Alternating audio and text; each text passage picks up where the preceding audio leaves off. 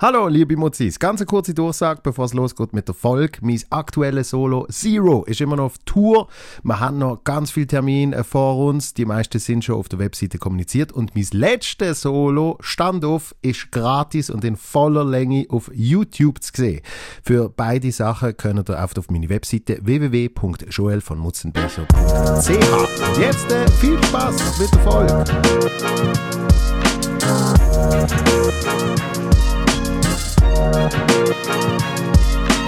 Läuft! Oh mein Gott!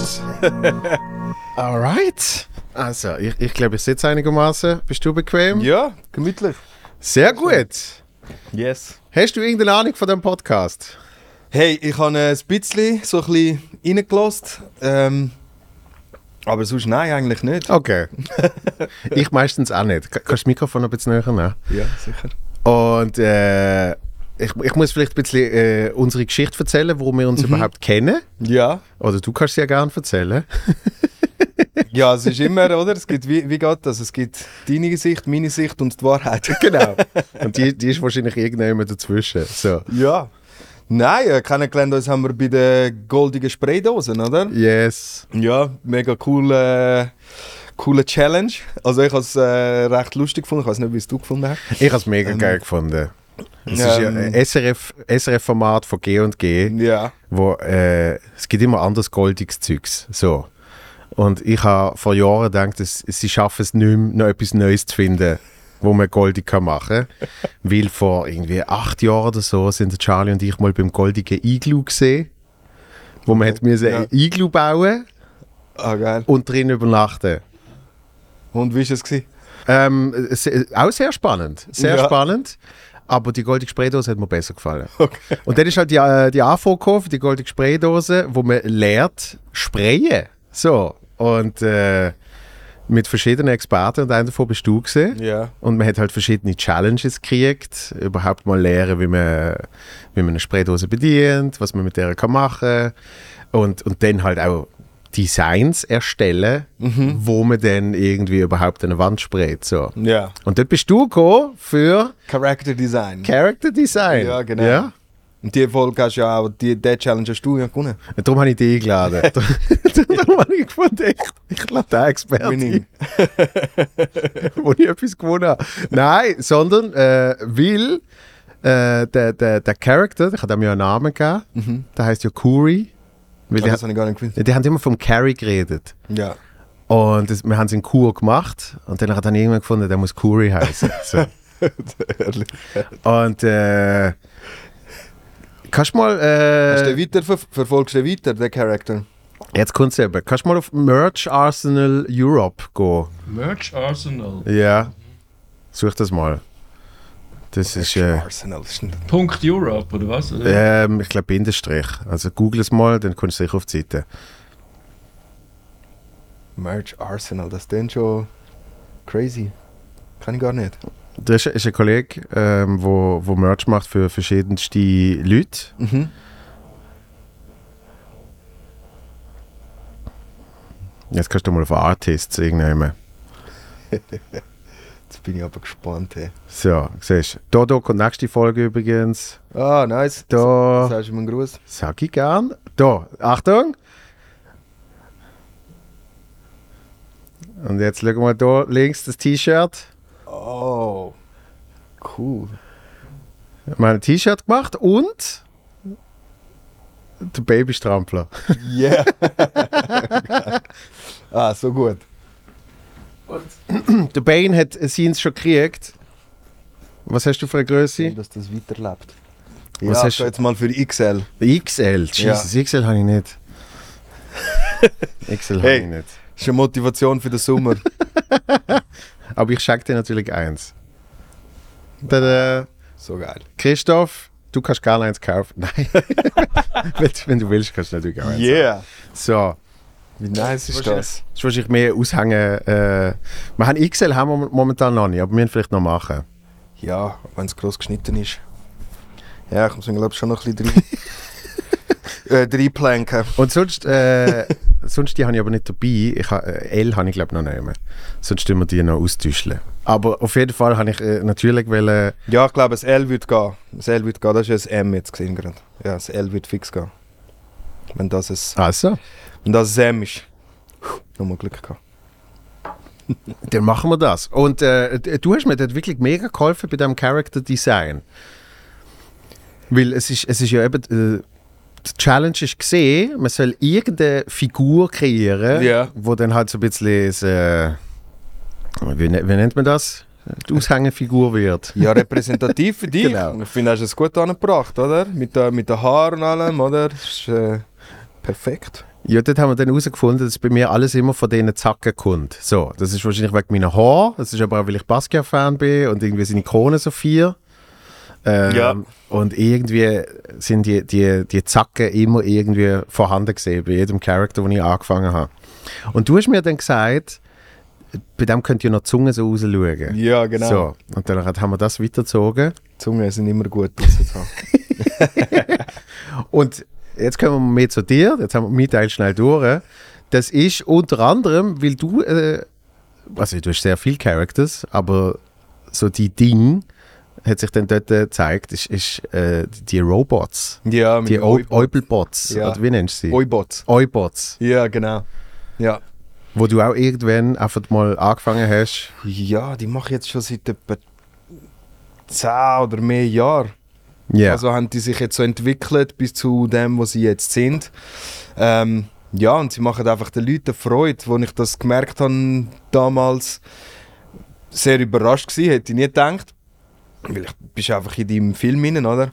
Und ähm, ja, seitdem sind die sehr äh, requested. Ähm, unter anderem äh, ein Jahr lang äh, am Millern-Tor im St. Pauli-Stadion. Riesengroß hin auf der Anzeige so geil. Ausgewählt äh, worden aus einem Pot von anderen Künstlern und ja, immer wieder überrascht, so was, ihr wollt, ihr wollt den? Okay, cool, ja. Äh, weil ja, manchmal bist du auch natürlich unsicher. Ich glaube, jeder Künstler ist sich manchmal ein bisschen unsicher mit seiner Sache. Weiß nicht so recht, wo passt es rein, wie kommt es an und ähm, hörst viele Meinungen dazu. Und ja, ja genau. Das sind's. Ist das das beim Stadion? Ja, das ist gerade beim Aufhängen. Das ist, äh, auf der anderen Seite hast du eben die ganze Anzeige, oder? Heim Ja. und Gast und die Zeit und so weiter. Die sind dort äh, eine Saison lang da oben gewesen. Ja. Sehr geil.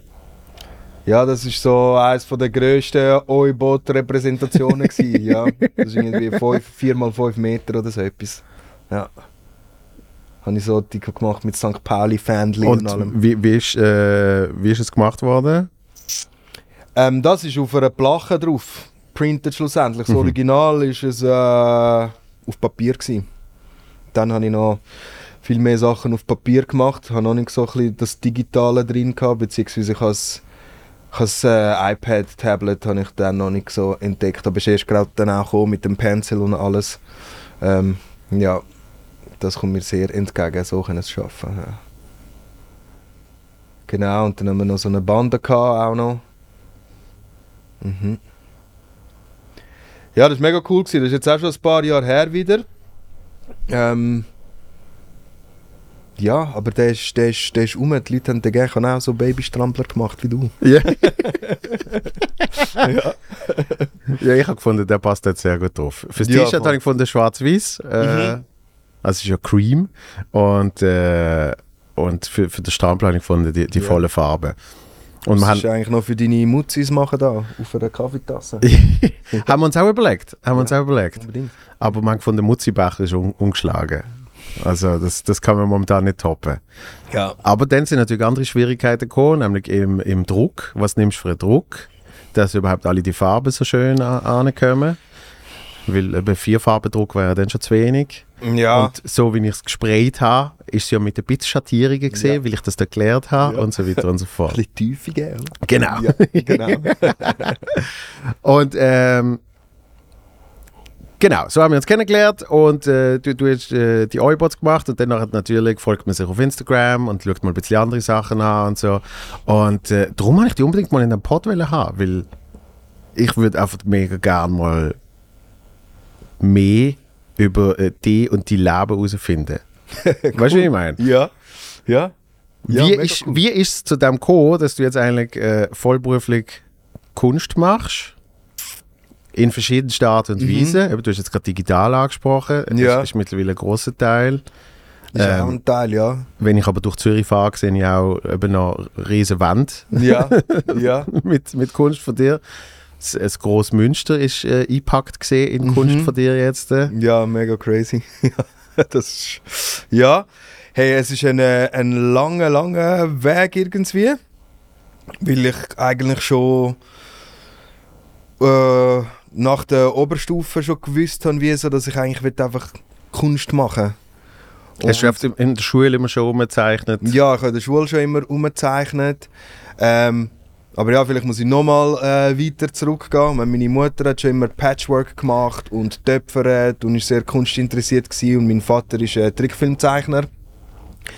Hat damals noch wirklich so Folien bemalt, 25 Stück für eine Sekunde, oder? Wirklich. Und dann tust du die alle so einzeln Ja. abfotografieren, oder? Jetzt äh, kannst du ja einfach eine Figur malen, die Endposition und vielleicht noch die Mitte, den Rest rechnet der Computer, dann kannst du noch mit dem Pfad sagen und jetzt läufst du da durch und dann wird das alles gemacht. Aber äh, damals, das ist noch wirklich von Hand Folien malen und jede einzelne abfoteln, also mega viel Aufwand.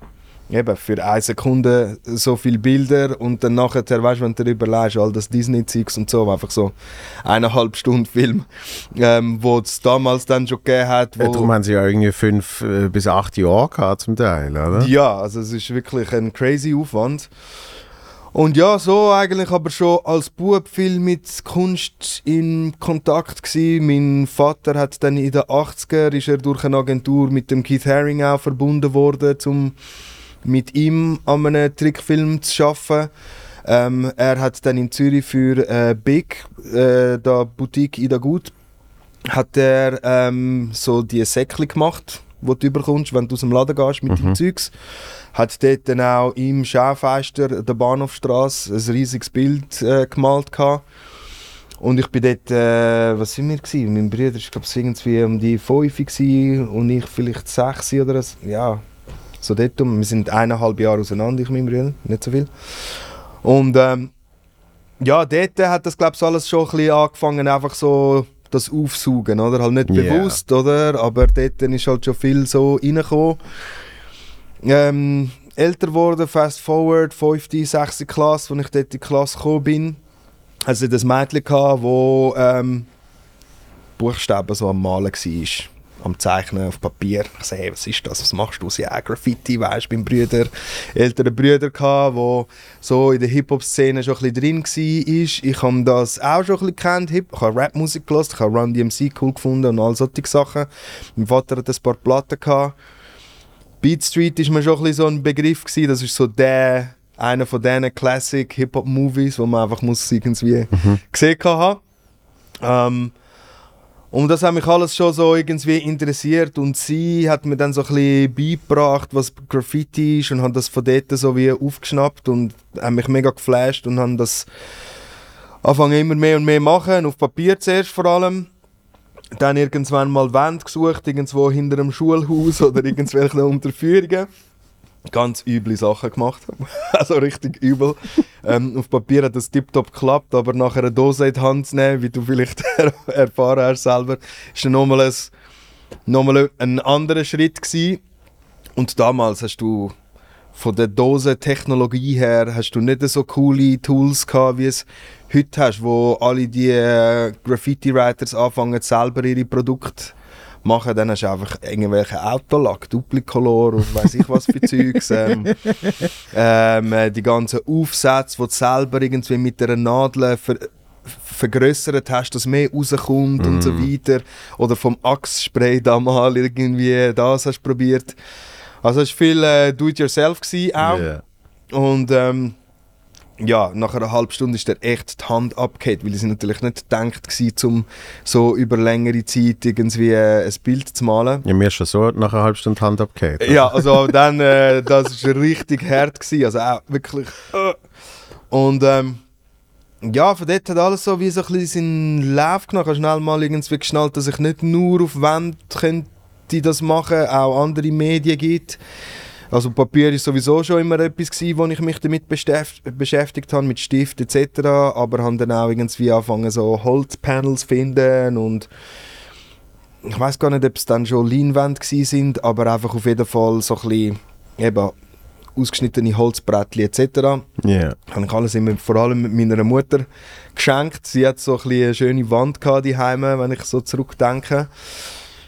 Dann äh, irgendwie aber auch immer Rap machen, weil ich bin englischsprachig aufgewachsen und habe das alles verstanden, was die immer alles so sagen und ja, ich habe natürlich nicht direkt jetzt einen Bezug gehabt zu ähm, New York oder LA Streetlife oder so etwas, aber halt die Art, wie das übergekommen ist und alles, ähm, hat mich immer sehr geflasht und der sogenannte Swag, wo die hatten, so die Art und Weise halt, wie sie sich gekleidet haben, bewegt etc. Und dann ist irgendwann auch Fresh Stuff passiert. Ich weiß nicht, ob dir das etwas sagt. So einer der ersten Rap-Compilations in der Schweiz mit Mundart-Rap drauf von ähm, Ich, ich habe mal davon gehört. Crazy Force Crew und EKR damals und ja, viele andere. Sind, glaube glaub, nicht so viel von Basel dabei gesehen. Doch, im Fall. Ah ja? Ja. Eben ein Black Tiger. Ist, ist drauf gesehen? Ja, oder äh, die Luana, ich weiß nicht, ob ihr etwas sagt. Ähm, sie hat auf Englisch gerappt vor allem, Okay. aber auch von Basel. Also dann P27. Ich kann sagen, P27 Ja. muss drauf gesehen sein. Und ähm, ja, im Allgemeinen so, die Hip-Hop-Szene Basel ist, ist irgendwie dann f- sehr präsent gewesen, auch wegen der Line, die bekannte Line von Basel, die Einfahrt an, an, an Bahnhof Basel, wo einfach auch jetzt noch einfach strotzt vor Graffiti, Farbe, alles Mögliche. Und ich als Teenager, das ist einfach so, das ist, ich bin so geflasht von dem. Ja. Meine Mutter hatte eine Freundin in Basel und wir haben dann können bei ihr übernachten. Und ähm, wir sind dort an dieser Line rumgestiefelt mit unseren Kameras und haben einfach alles abgefüttert und sind im Dreck rumgewartet und wir haben einfach das alles sehen und aufsaugen. Und im Gundeli, ich weiß nicht, ob das noch gibt. Na doch, natürlich. Ja. Dort war eben das Mural vom einen Cover, Fresh Stuff 2, einfach so eine grosse Wand. Ja. Und dann haben dort damals, lustigerweise, haben die Uganda Brothers geheißen. Ich bin ja halb äh, von Uganda. Und das sind Breaker aus Basel. Und die haben dort äh, mit P27, das, was ist das gewesen? Das Geld und der Tron und der Scam, glaub's. Ja. Die haben dort irgendetwas gehabt, Workshop-mäßig, keine Ahnung. Auf jeden Fall ich unbedingt dort hinwählen und bin dann auch schlussendlich dort gewesen und die haben breakt und gerappt und gemacht.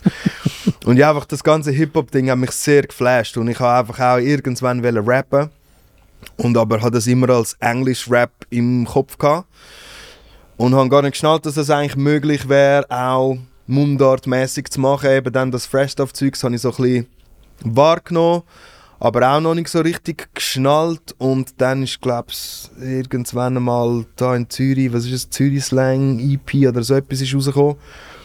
Wo dann ist mir wie so der 20 Grad, ich so, hey, ich kann das auch auf Mundart machen. Das, ja, das kann ich, kann ich auch. Und dann hat so eigentlich so ein bisschen meine, das ist Ende 90er, hat so ein bisschen meine Mundart-Rap-Karriere, sage ich jetzt mal, angefangen. Vor allem mit Freestylen zuerst in Kellerlis und so. Nachher mit der Zeit anfangen an all die verschiedenen Konzerte gehen und Jams und Leute kennenlernen in der ganzen Schweiz. Eben Social Media ist dann Reisen.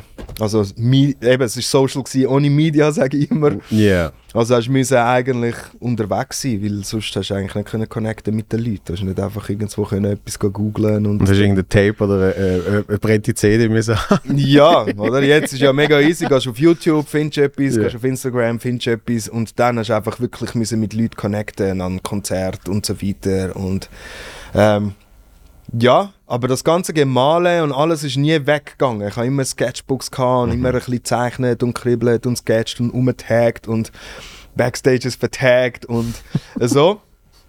Und ähm, ja, nach ähm, ein bisschen mehr als 10 Jahren irgendwann ist mir das wie so ein bisschen anstrengend geworden. Einfach so das Gefühl ich muss die ganze Zeit eigentlich, wie du gesagt hast, ich bin immer on Tour, oder? Ich habe auch wie so das Gefühl ich muss die ganze Zeit nachliefern, weil sonst, äh, sonst wirst du vergessen, oder? Sonst denkt niemand mehr an dich, gibt es dich nicht mehr.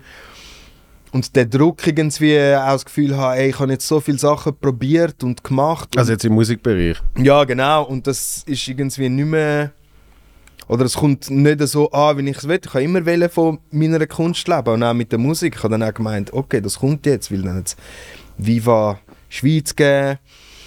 Ähm, dort hat es eine Rap-Sendung gegeben. Es hat so langsam ein bisschen gefühlsmäßig angefangen Fahrt aufnehmen, ein bisschen mehr Akzeptanz auch für das ganze Genre. Mhm. Wo auch jetzt noch, finde ich, es könnte auch noch mehr da sein, weil so der kulturelle Beitrag in Form von Sprachgebrauch etc., wo ich beim vor allem Mundart-Rap sehr ähm, stark finde und sehr hoch ist, ähm, ist wie noch nicht so akzeptiert gewesen. Es kommt jetzt langsam immer mehr oder es ist auch mehr vertreten in Radio etc. und durch die ganzen Communities, wo all die Jungs und Mädels haben, doch wird es immer präsenter.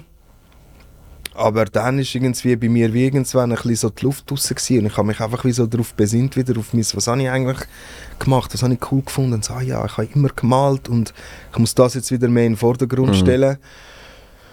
Und ja, das war vor etwa zwölf Jahren. Gewesen. Und dann mir Ziel gesetzt, einfach so, nein, jetzt, das ist jetzt einfach das, das, das will ich machen, das ist das Einzige, was ich mir kann vorstellen kann, mein Leben lang zu machen Das eine Ding. ohne dass mir langweilig wird, ohne dass ich irgendwie äh, ja, den Anschiss habe. Und ja, seit dort am Pushen und ja, jetzt bin ich da. es ist also so jetzt schnell für gespult. Habe Ja. ich wie auch von dem Graffiti-Ding weggekommen, nicht mehr wollen, so ein bisschen, weil Graffiti ist ja vor allem, ich habe meinen Namen und den schreibe ich überall an. Mhm. So viel wie es geht.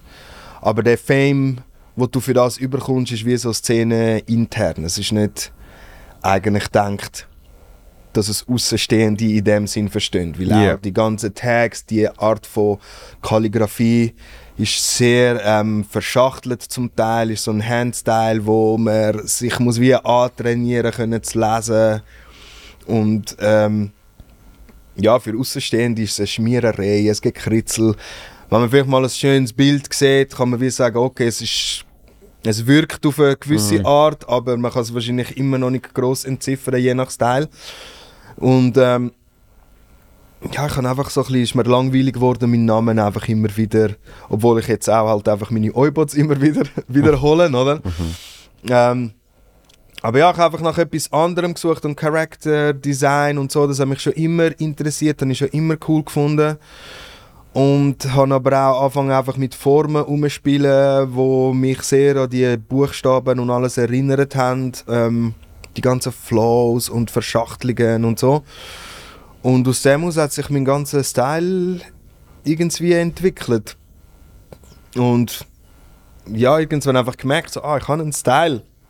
Weil das, ja, ich weiß nicht, wie es ist beim Comedy machen, oder? Aber du machst es einfach so viel, dass Das- es sich irgendwie Ja. dann rauskristallisiert, oder? Das finde ich aber das Spannende, dass ja äh, der, der Stil äh, man sich am Schluss gar nicht kann aussuchen kann. So. Ja. Der, ist, der ist in einem Ja. drin. So, oder? Ja. Ich, ich habe das in der Comedy gemerkt, als ich angefangen habe, habe ich Comedy probiert aufgrund von dem, was ich persönlich lustig gefunden habe. Mhm. Und ich habe mich null wohl gefühlt mit dem auf der Bühne. Ja. Weil ich habe gemerkt, das bin ich ich. Ja. Ich kann das als Konsument geil finden, Mhm. aber ah, das bin ich ich. Ich fühle mich nicht wohl.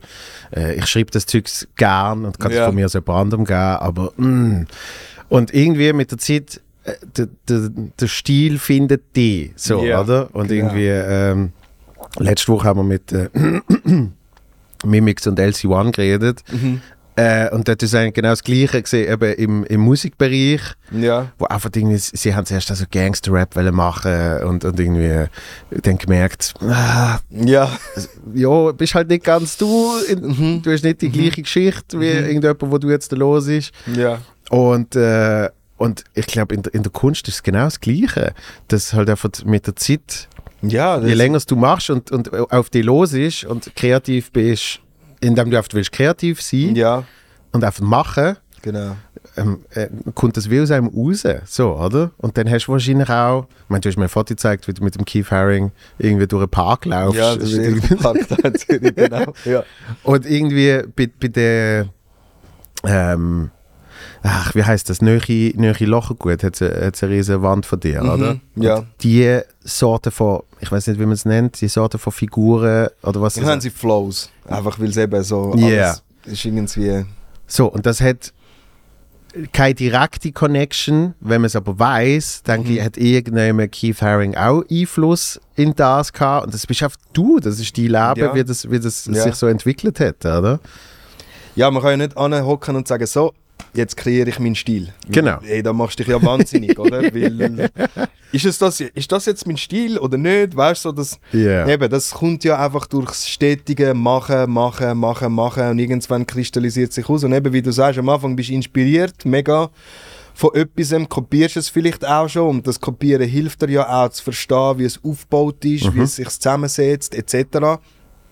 Aber nachher machst du dein eigene Dings draus, deine eigene Interpretation. Es kommt immer mehr weg halt von dem, was dich so stark inspiriert hat. Ja. Und ja, wird zu deinem eigenen. Und irgendwann merkst du das, glaube ich, auch, dass du kannst sagen, ah, jetzt habe ich, glaube ich, meinen Stil gefunden. Aber es ist ja nicht etwas, wo du nachher reingehst und sagst, so, jetzt mache ich meinen Stil. Sondern du machst einfach, was du machst. Und das ist halt dein Stil dann entsprechend. Oder?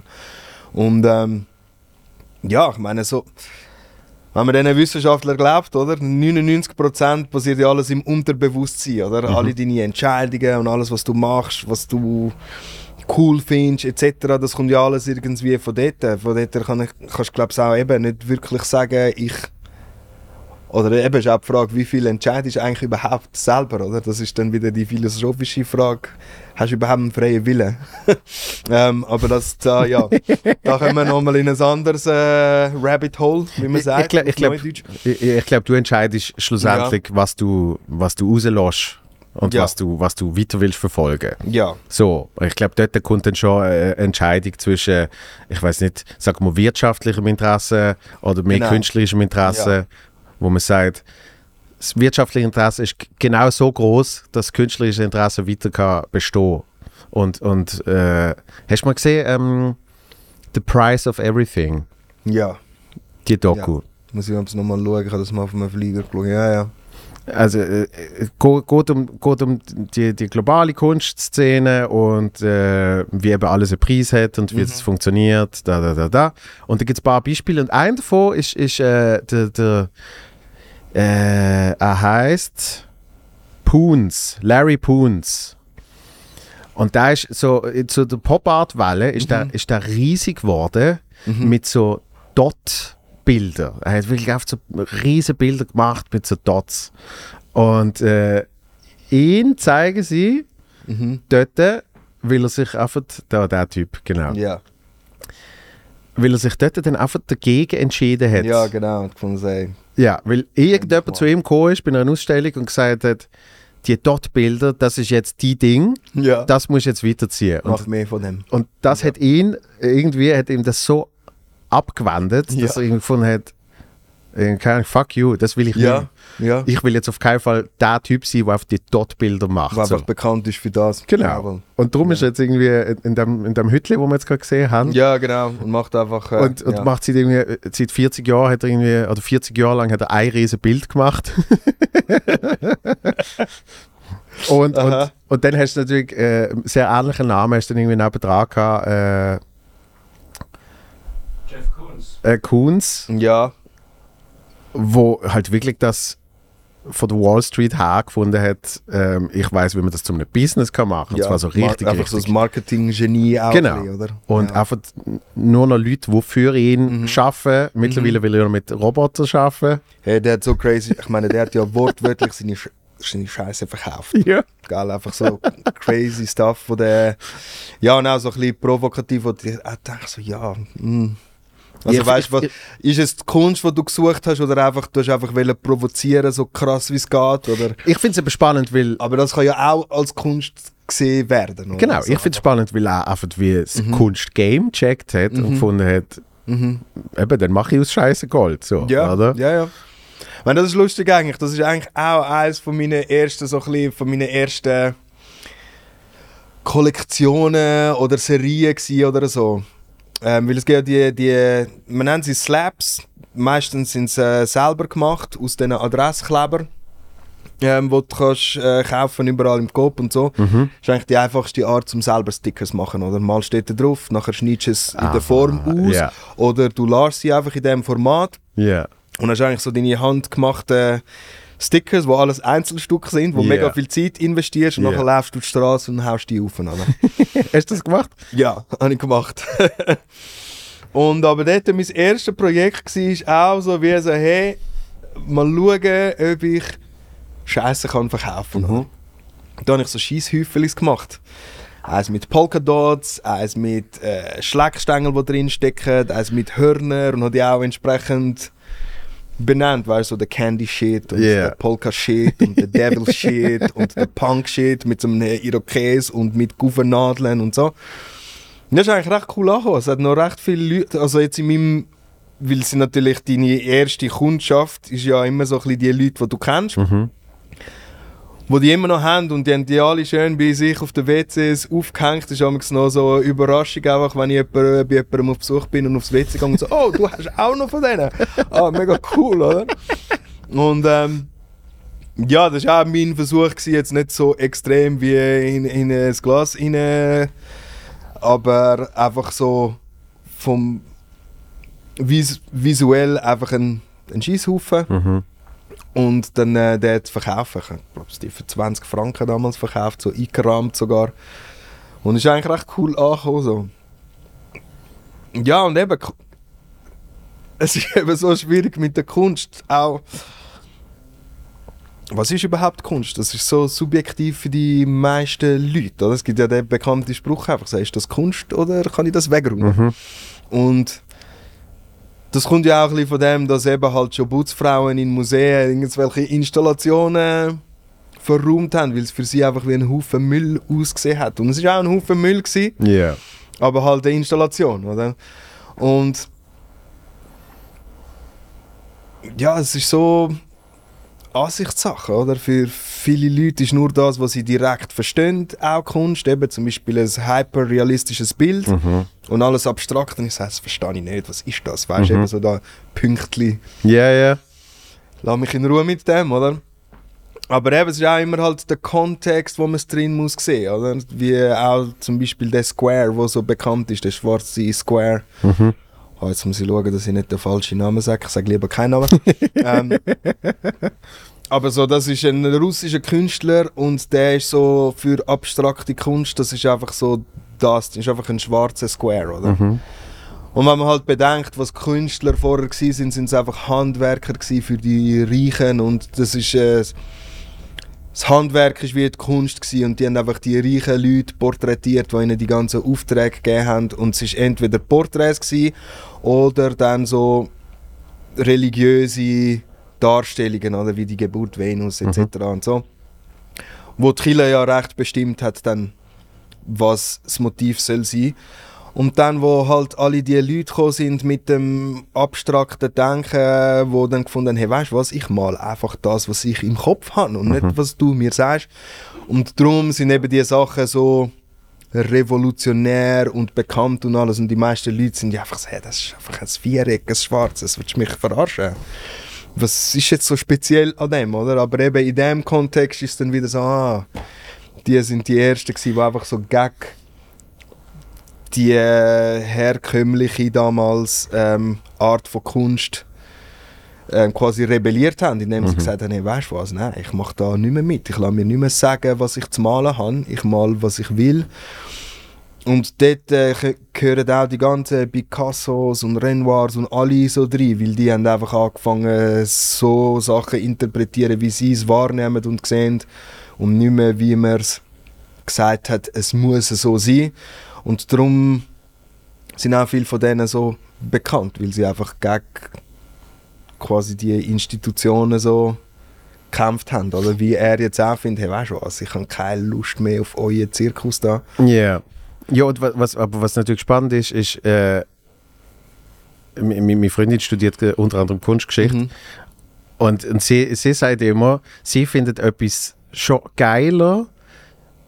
Es kann, eben, es kann irgendwie Square sein, also es kann irgendetwas ganz, ganz Simples sein, Mhm. wenn sie sieht, dass sie das andere auch können oder irgendwie auch schon Ja. mal gemacht haben. Also Ja. weißt du, dann gibt es ein anderes, äh, Body of Work, so, oder? Picasso dasselbe. Ja. Ich meine, ich, ich bin einmal eine Picasso-Ausstellung schauen, die, wie hat es geheißen, die blaue Phase, oder? Ja. Und äh, hat jetzt, hat jetzt nichts dabei gehabt, wo ich eben gefunden Mhm. habe, das macht jetzt etwas mit mir. So, wegen dem ist es sicher nicht äh, Ja. keine Kunst und so weiter und so fort, oder? Aber ich habe dann gemerkt, ey, ich finde von Picasso andere Sachen toller. Ja. Aber hey, er hat das auch mal gemacht Ja. und er hat mal das gemacht. Und äh, das sind ja dann eben auch wieder bewusste Entscheidungen, wo man sagt, ich habe jetzt Bock, das zu machen. Mhm. Und mit dem macht man wahrscheinlich mehr Kunst, als wenn man eben dann mit dem Strom schwimmt oder mit dem, Ja. Wo jetzt die Leute sagen, du musst mehr Ja. das machen, du musst mehr Ja. das machen, oder? Ich meine, ich verstehe es auch ein bisschen. Ich meine, mit dem kämpfen ja heutzutage ein bisschen viele Menschen in Bezug auch jetzt mit dem ganzen Social Media und alles, oder? Dass du wie unter Druck bist, weiterhin das zu machen mit dem, wo du deine ersten Erfolge hast Mhm. können machen, oder? Ich glaube, das ist ja auch ein bisschen der Pressure von vielen, weißt, aus dem 27er Club zum Beispiel, oder? Wo einfach ihre erste Hit voll drauf aufgenommen haben, oder? Mhm. Und nachher das Gefühl haben, sie schaffen es nicht mehr ohne oder im nüchternen Zustand Ja. wieder den gleichen Moment zu kreieren, oder? Und sich in dem verlieren, oder? Und eben, ich bin jetzt bekannt so für meinen Stil, aber gleichzeitig will ich auch nicht nur für das bekannt sein, oder? Und auch andere Sachen machen. Und dann merke ich schon, wie die Gedanken aufkommen, wie so, ja, wird denn das auch akzeptiert, wenn ich jetzt auf einmal finde, hey, ich finde im Fall auch, ich mache coole Fotos. Mhm.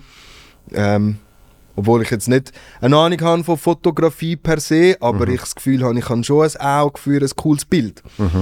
Oder? Aber wird denn das akzeptiert? Oder? Fange ich wieder von Null an und alles, was ich bis jetzt gemacht habe, ist einfach nichts. Und alle sagen, ja, ja, das ist cool, deine Fotos, aber kannst wieder das machen, wo man dich... Und ich meine, da gibt es bekannte Beispiele, wo mir mega leid tun, oder? Wie äh, Weather Girls zum Beispiel, wo nur für Raining Man auf der ganzen Welt umgereicht werden, oder? Und sagen so, ja, aber wir haben auch andere Songs gemacht. Ja, das ist cool. Aber ich spiele vor allem das. Und das andere kommt wie nicht so recht an oder wird nicht so wahrgenommen werden. Und eben, das Gleiche ist ja mit den Influencers, die bekannt worden sind durch «Ich zeige viel Haut». Und Yeah. jetzt findet sie, hey, nein, look, das war eine Phase, gewesen, oder? ich bin jetzt spiritueller und ich will mehr über Yoga reden oder sonst irgendetwas. Yeah. Und dann gibt es einfach keine Likes mehr und ähm, äh, es gibt keine Influencer-Jobs mehr, weil du nicht mehr so viel Aktivität hast auf deinem Account. Und ich glaube, mit dem strugglen einfach in dem Öffentlichkeitsbereich, glaube ich, recht viele Leute. Weil es ist eben jetzt, ich meine, auch als Musiker, als ich Musik gemacht habe, ist immer gewesen, ja, das ist cool, dein neues Stuff, aber ich fände es cooler, wenn du das würdest machen wie auf deinem letzten Album, oder? Ja, es, ist, es ist so eine komische Mischung von, heutzutage ist es sehr schnelllebig, dass halt irgendwie, eben wenn etwas hittet, Ja. dann soll es das sein. Und also ich meine, das ist schon früher so gesehen in der Musik, äh, die, die wirklich lange Karriere haben, sind die, die sich äh, immer wieder neu erfunden haben, sozusagen. Oder sich einfach der neueste, angesagteste Produzent haben können leisten Auch, sicher auch. Ja. Aber, aber äh, also weißt du, jetzt, die, die richtig großen haben schon sich immer verändert und haben aber die Leute wahrscheinlich auch bisschen mitgenommen auf die Veränderungsreise. So, und ich glaube, früher hast du mehr Zeit gehabt für das. Also früher Ja. hast du halt mehr so gesehen, wenn du eine große Band hast, wo hu- hunderte von Millionen Platten verkauft, dann haben sich sicher alle mal angelost, wenn die etwas Neues rausgebracht haben, oder? Ja. Und jetzt ist es so, wenn du zwei Jahre nichts gemacht hast, Mhm. dass du überhaupt wieder das Momentum kannst kreieren, Ja. wenn du etwas Ja. rausbringst, das alle hören, das ist viel schwieriger geworden. Und ich habe das Gefühl, dort, äh, mit dem strugglen auch viel. Dass Mhm. die einen haben das Gefühl, man muss konstant, konstant. Ich bin ein bisschen ein von denen, aber auch, weil es mir eben mein kreatives Inneres ist. Ich will auf konstant kreieren Ja. und habe verschiedene Outlets für das, hauptsächlich Soloprogramm. Und vor Corona hatte ich einen Jahresrhythmus, gehabt, was meinem Rhythmus entsprochen, äh, entsprochen hat, wo aber nicht realistisch ist Mhm. für die Szene und Ja. für die Schweiz und wie das Ja. da funktioniert. Ähm, und andere haben das Gefühl, hey, eben, ich mache lieber, ich mach lieber seltener, dafür hittet es dann. aber es ist schwierig, dass es dann jedes Mal hittet. So. Ja. Aber ich meine, du als Komiker äh, hast es vielleicht weniger, oder? Dass man sagt so, hey, coole Jokes, aber kannst nicht wieder die gleichen Witze erzählen, was du das letzte Mal erzählt Es, hast. es ist ein bisschen halt jetzt mit so Reels und so Zeugs, Ja. ist dann halt schon, da hast du dann so, so ein paar Hits, oder? Mhm. Und, und dann hast du tatsächlich Leute, die sich wie das wünschen. So. Aber es ist weniger geworden. Ja. Es ist weniger geworden. Früher Ja. ist es halt noch mehr gesehen, irgendwie, weißt du, wenn du noch Parodien gemacht hast und so, Mhm. Hast du die Leute zum Teil enttäuscht, dass du jetzt bei diesem Auftritt keine Parodie gemacht hast. Ja. Und dort habe ich aber gewusst, ich, ich darf das nicht machen, weil sonst bin ich einfach der Dude, der irgendwie drei Parodien hatte, Ja. wo jetzt äh, zwei davon nicht mehr relevant sind. Mhm. Und dann sagst du ah, ah, du bist der, der die Parodie Ja, macht. genau. genau ja. ja, genau.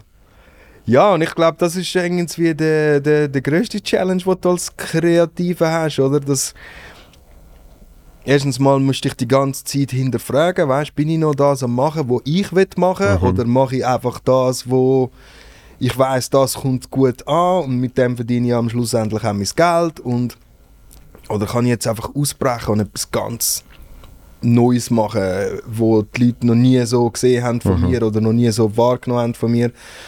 Und ähm, ja, das ist auch aber mega interessant, oder? Weil du gehst mega eigentlich tief in dich rein und aber das ist eh allgemein ein bisschen das Krasse an der Kunst, dass du einfach so dich nach, nach rauskehrst, weil du gewisse Thematiken einfach besser so kannst verarbeiten, als dass du darüber redest. Also bei mir ist das zumindest der Fall. Ja, aber ich, mu ich muss dann drüber reden, äh, Mhm. oft auf der Bühne. Mhm.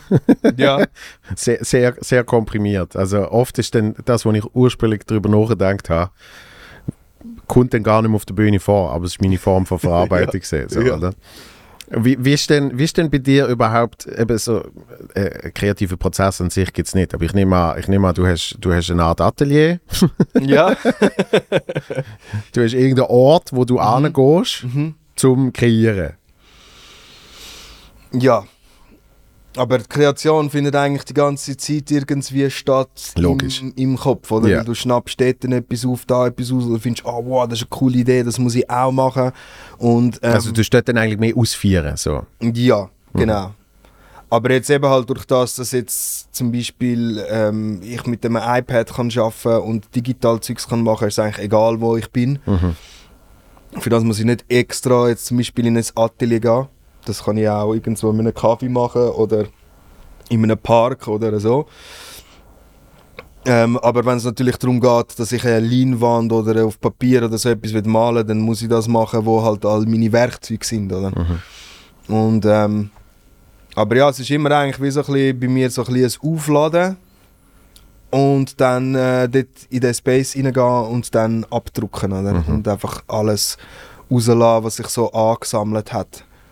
Aber es gibt halt auch die Momente, wo du einfach etwas hast, wo gerade muss passieren und das sind dann die Late-Night-Sessions, wo einfach, das muss jetzt raus, jetzt gerade. Ich kann das nicht aufschieben, weil das verfälscht irgendwie die Energie oder vielleicht habe ich morgen Morgen gar keinen Bock mehr drauf, oder? Mhm. Und das ist auch dann so wie einfach ein Probieren, den Moment festzuhalten. Ja.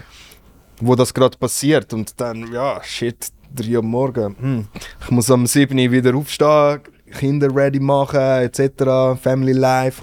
Ähm, ja, und das kommt dann halt amigs vor. Also ich probiere das recht mehr und mehr einzudämmen, weil ich nicht mehr so die Energie habe, um einfach äh, wochenweise äh, drei, vier Stunden zu schlafen. Nebst dem, dass das auch einfach nicht gesund ist und zu fest mit meinem Mut spielt und Ja. alles. Und ähm, einfach der Geduldfaden schneller reißt oder dünn- dünner und dünner wird, je müder dass du bist. Und das ist keine gute Konstellation für wenn man kleine Kinder hat, weil da brauchst du viel Geduld und Ruhe und Nerven. Ähm, ja. Darum ja, ich habe schon einen Workspace und ich hätte gerne eigentlich einen größeren Workspace auch, wo ich größere Sachen kann machen kann, weil je grösser es ist, desto mehr Spaß macht es irgendwie.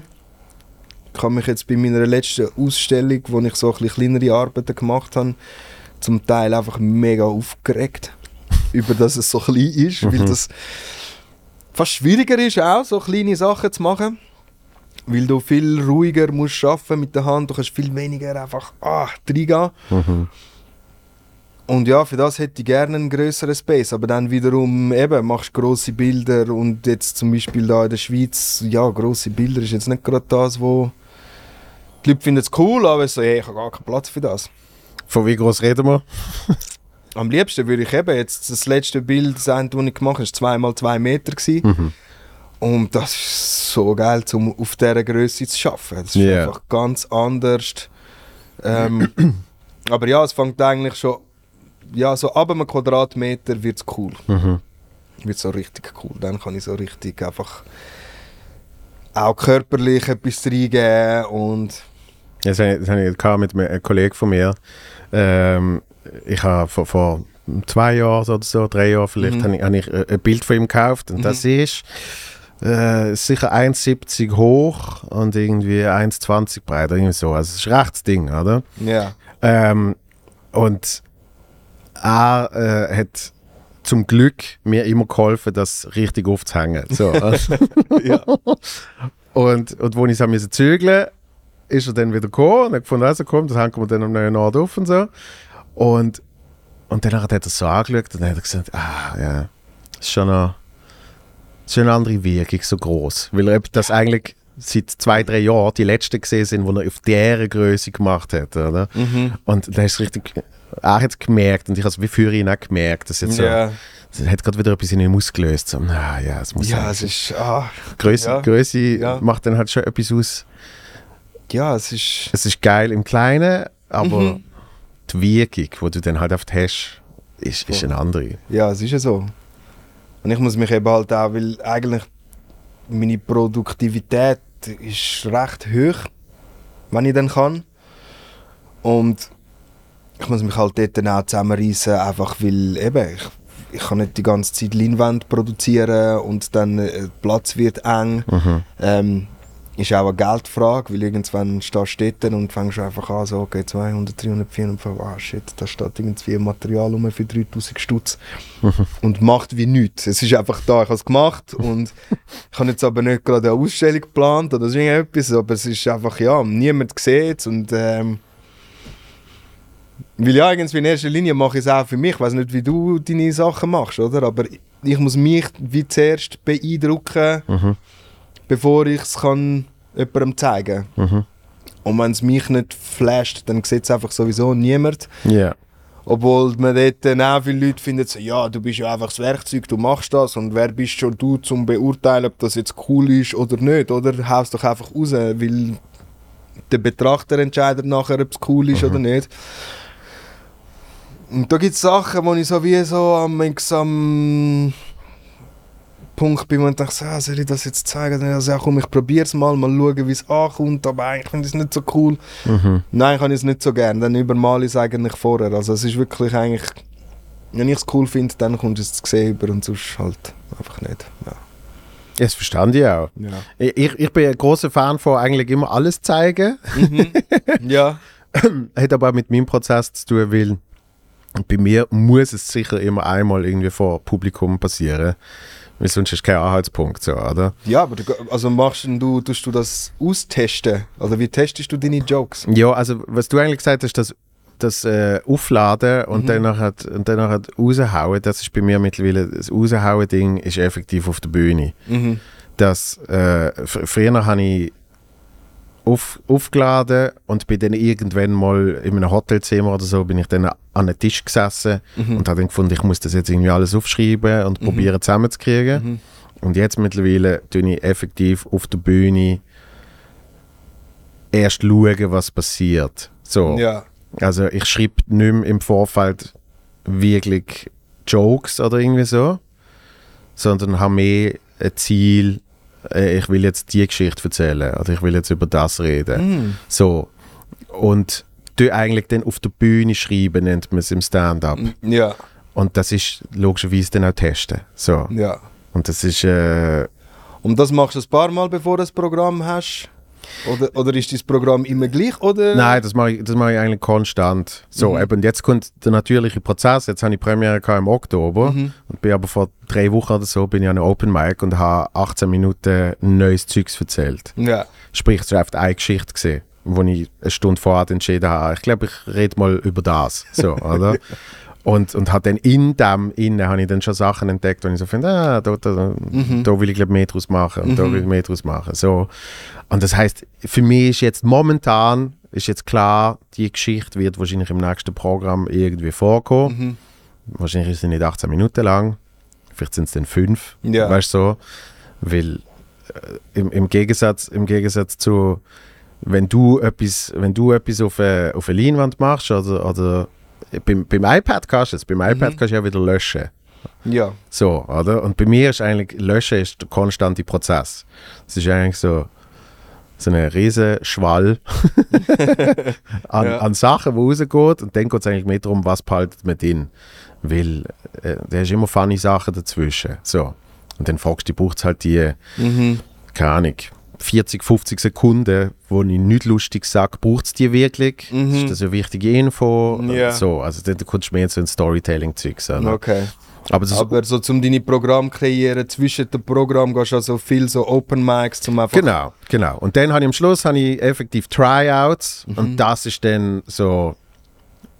Diesmal ist es so gesehen, ich habe vier Tryouts gehabt und ich habe sehr, sehr oft komplett andere Sachen erzählt Mhm. und habe dann aus dem entschieden, okay, das bauen wir jetzt zusammen zu dem Programm. So. Aber hast du denn das Tryout spezielle Publikum oder machst du das auch auf so Open Mic? Äh? Nein, das ist dann effektiv, äh, wird, werden sogar Tickets verkauft, sind einfach nicht so teuer. Mhm. Und äh, es ist dann auch ausgeschrieben als Tryout. So. Und es gibt mittlerweile viele Leute, die gerne an Tryouts kommen, weil das sie, ist so raw. Genau. Weil es ist Ja. so wie klar, so, so siehst du es nie mehr. Ja. Und klar ist jede Show einzigartig, aber dort ist ja, nochmal. das ist aber cool. Ja. und dort hast du genau das Ding so, soll ich das jetzt zeigen oder nicht? Mhm. Und ich habe Mhm. etwas gehabt, wo ich gewusst habe, das habe ich nie getestet. Das ist an der Premiere. Ich habe es einem Kollegen erzählt, oder zwei vielleicht. Und ich habe gesagt, das ist an der Premiere. Ich mache das dann. Ich habe immer nur eine Idee erzählt. Ich habe es auch nie probt oder irgendetwas. Und ich habe gesagt, hey, entweder Hit or Miss. Ja. Ich mache es an der Premiere vielleicht einmal und nie mehr. Und es ist fix drin. Also, Okay. mein, Sehr schön. dort hat mein, mein Gespür hat sich so quasi bestätigt. So. Das Ja, ist eben cool. etwas, wo ich ich habe das in meinem Kopf habe ich das Lustigste gefunden. Ich habe Ja. gefunden, das ist auf der, für mich super lustige Idee. Mhm. Und eben, das kann man nicht proben, das kann man nicht testen. Das muss auf so im Ernstfall. So mit Ja, dem Rücken zur Wand muss das passieren Ja. und entweder es geht oder es geht nicht. Ja, ich finde das noch. Weil eben meine Familie ist immer so, ja, du wieder mit deinen Sprüchen und so. Und ich finde es lustig, ich lache mich alles ab, oder? Und alle sind so, ha, ha, ha. Ähm, und ich stelle mir das eben recht schwierig vor. al- Also eben, wie weißt du als Comedian, dass du dass das lustig ist und dass nicht nur du, du selber das, das lustig findest. Das Publikum sagt es dir. ja, ja. Das Publikum sagt es Ja. dir. Es ist wirklich. Aber ich finde ja eigentlich noch krass, dass du einfach dann so drauf losgehst. das, die schönsten Momente sind effektiv halt, wenn du etwas irgendwie zum ersten Mal auf einer Bühne Mhm. erzählst und es funktioniert.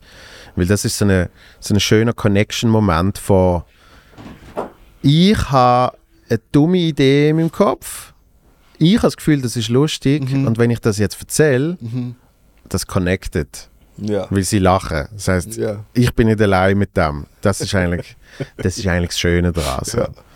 Ja. Aber äh, eben, ich, ich habe das, Gefühl, ich habe das Gefühl, in der Kunst ist das Gleiche. Das halt eben irgendwie, was, was bei dir aus dir rauskommt Mhm. und jemand anders sieht das dann und gibt eine Reaktion drauf, dann connectet das ja auch. Ja. Dann hat ja auch, ja. was auch immer in dir gesehen ist. Ich meine, ich arbeite meistens aus dem Moment aus. Ich habe Ja. eigentlich selten Skizze, außer das ist jetzt so eine grosse Wand, wie dort äh, an der Seebahnstraße, dort beim Lochergut, Mhm. wo einfach musst, weil du bist so nah an der Wand und es ist so groß und sonst geht alles aus der Proportion. Yeah. Und ich kann mir wie auch keine Blockade leisten, irgendwie in der Mitte von der Wand, wo ich nicht gerade weiß, wie es weitergeht, weil ähm, äh, der Lift kostet und äh, die Bewilligung und dies und das und vielleicht regnet es morgen und so. Es muss alles so ein bisschen in einem Zeitrahmen stattfinden, aber sonst so kleinere Wände oder auch wenn ich Live-Paintings mache und so, es ist immer, die Leute sind immer, und, was machst du? Ich bin gespannt. Und ich sage, ja, ich auch. Ja. Weil ich entscheide mich schon dann für einen Stil, mache ich jetzt ein Oi-Boot oder mache ich so einen Flow oder etwas anderes. Das entscheide ich mich schon. Aber wie ich das alles zusammensetze, das verändert sich hundertmal, bis ich dann effektiv dran bin. Und währenddem ich dran bin, verändert sich auch nochmal. Und es ist mehr die Suche nach einer, nicht nach einer Idee, sondern nach einem Gefühl irgendwie. Mhm. Und das Gefühl irgendwie festzuhalten. Und wenn das Gefühl ein Kreis war am Anfang und am Schluss ist es ein Quadrat, dann ist es für mich auch okay. Das ist kein Grund für mich, Ja. um dann wie zu sagen, Scheiße, ich fange neu an, oder? Ja, ich glaube, mit dem tut man sich ja dann eben wie selber auch schon beschränken, oder? Ja. Weil das ist, das ist meine Idee gewesen, das ist mein Ziel gewesen mit dem Prozess, den ich habe, weil es ist eigentlich auch ein bisschen das Ding. Es geht darum, einen einen Flow zu kriegen. Es, es geht darum, mehr Situation zu spüren und, Ja. und auch sich selber zu spüren.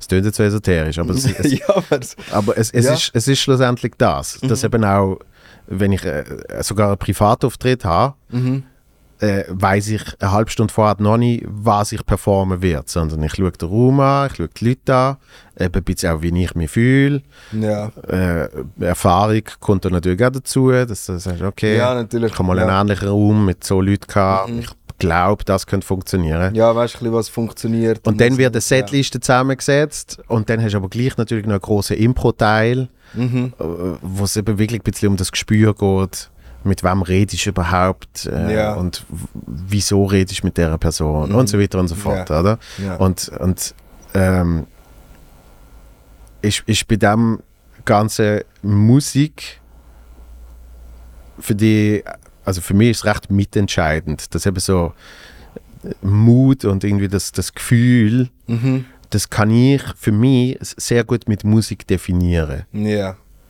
Dass irgendwie, wenn ich ein Programm erarbeite, dann mache ich, also etwas vom ersten mache ich eine Playlist, wo viel zu lang ist, wo ich dann nicht gehabt im Programm brauche, aber wo ich einfach immer wieder nach Songs suche, wo ich denke, das vermittelt etwa das Gefühl, Ja. wo ich für das Programm will. So.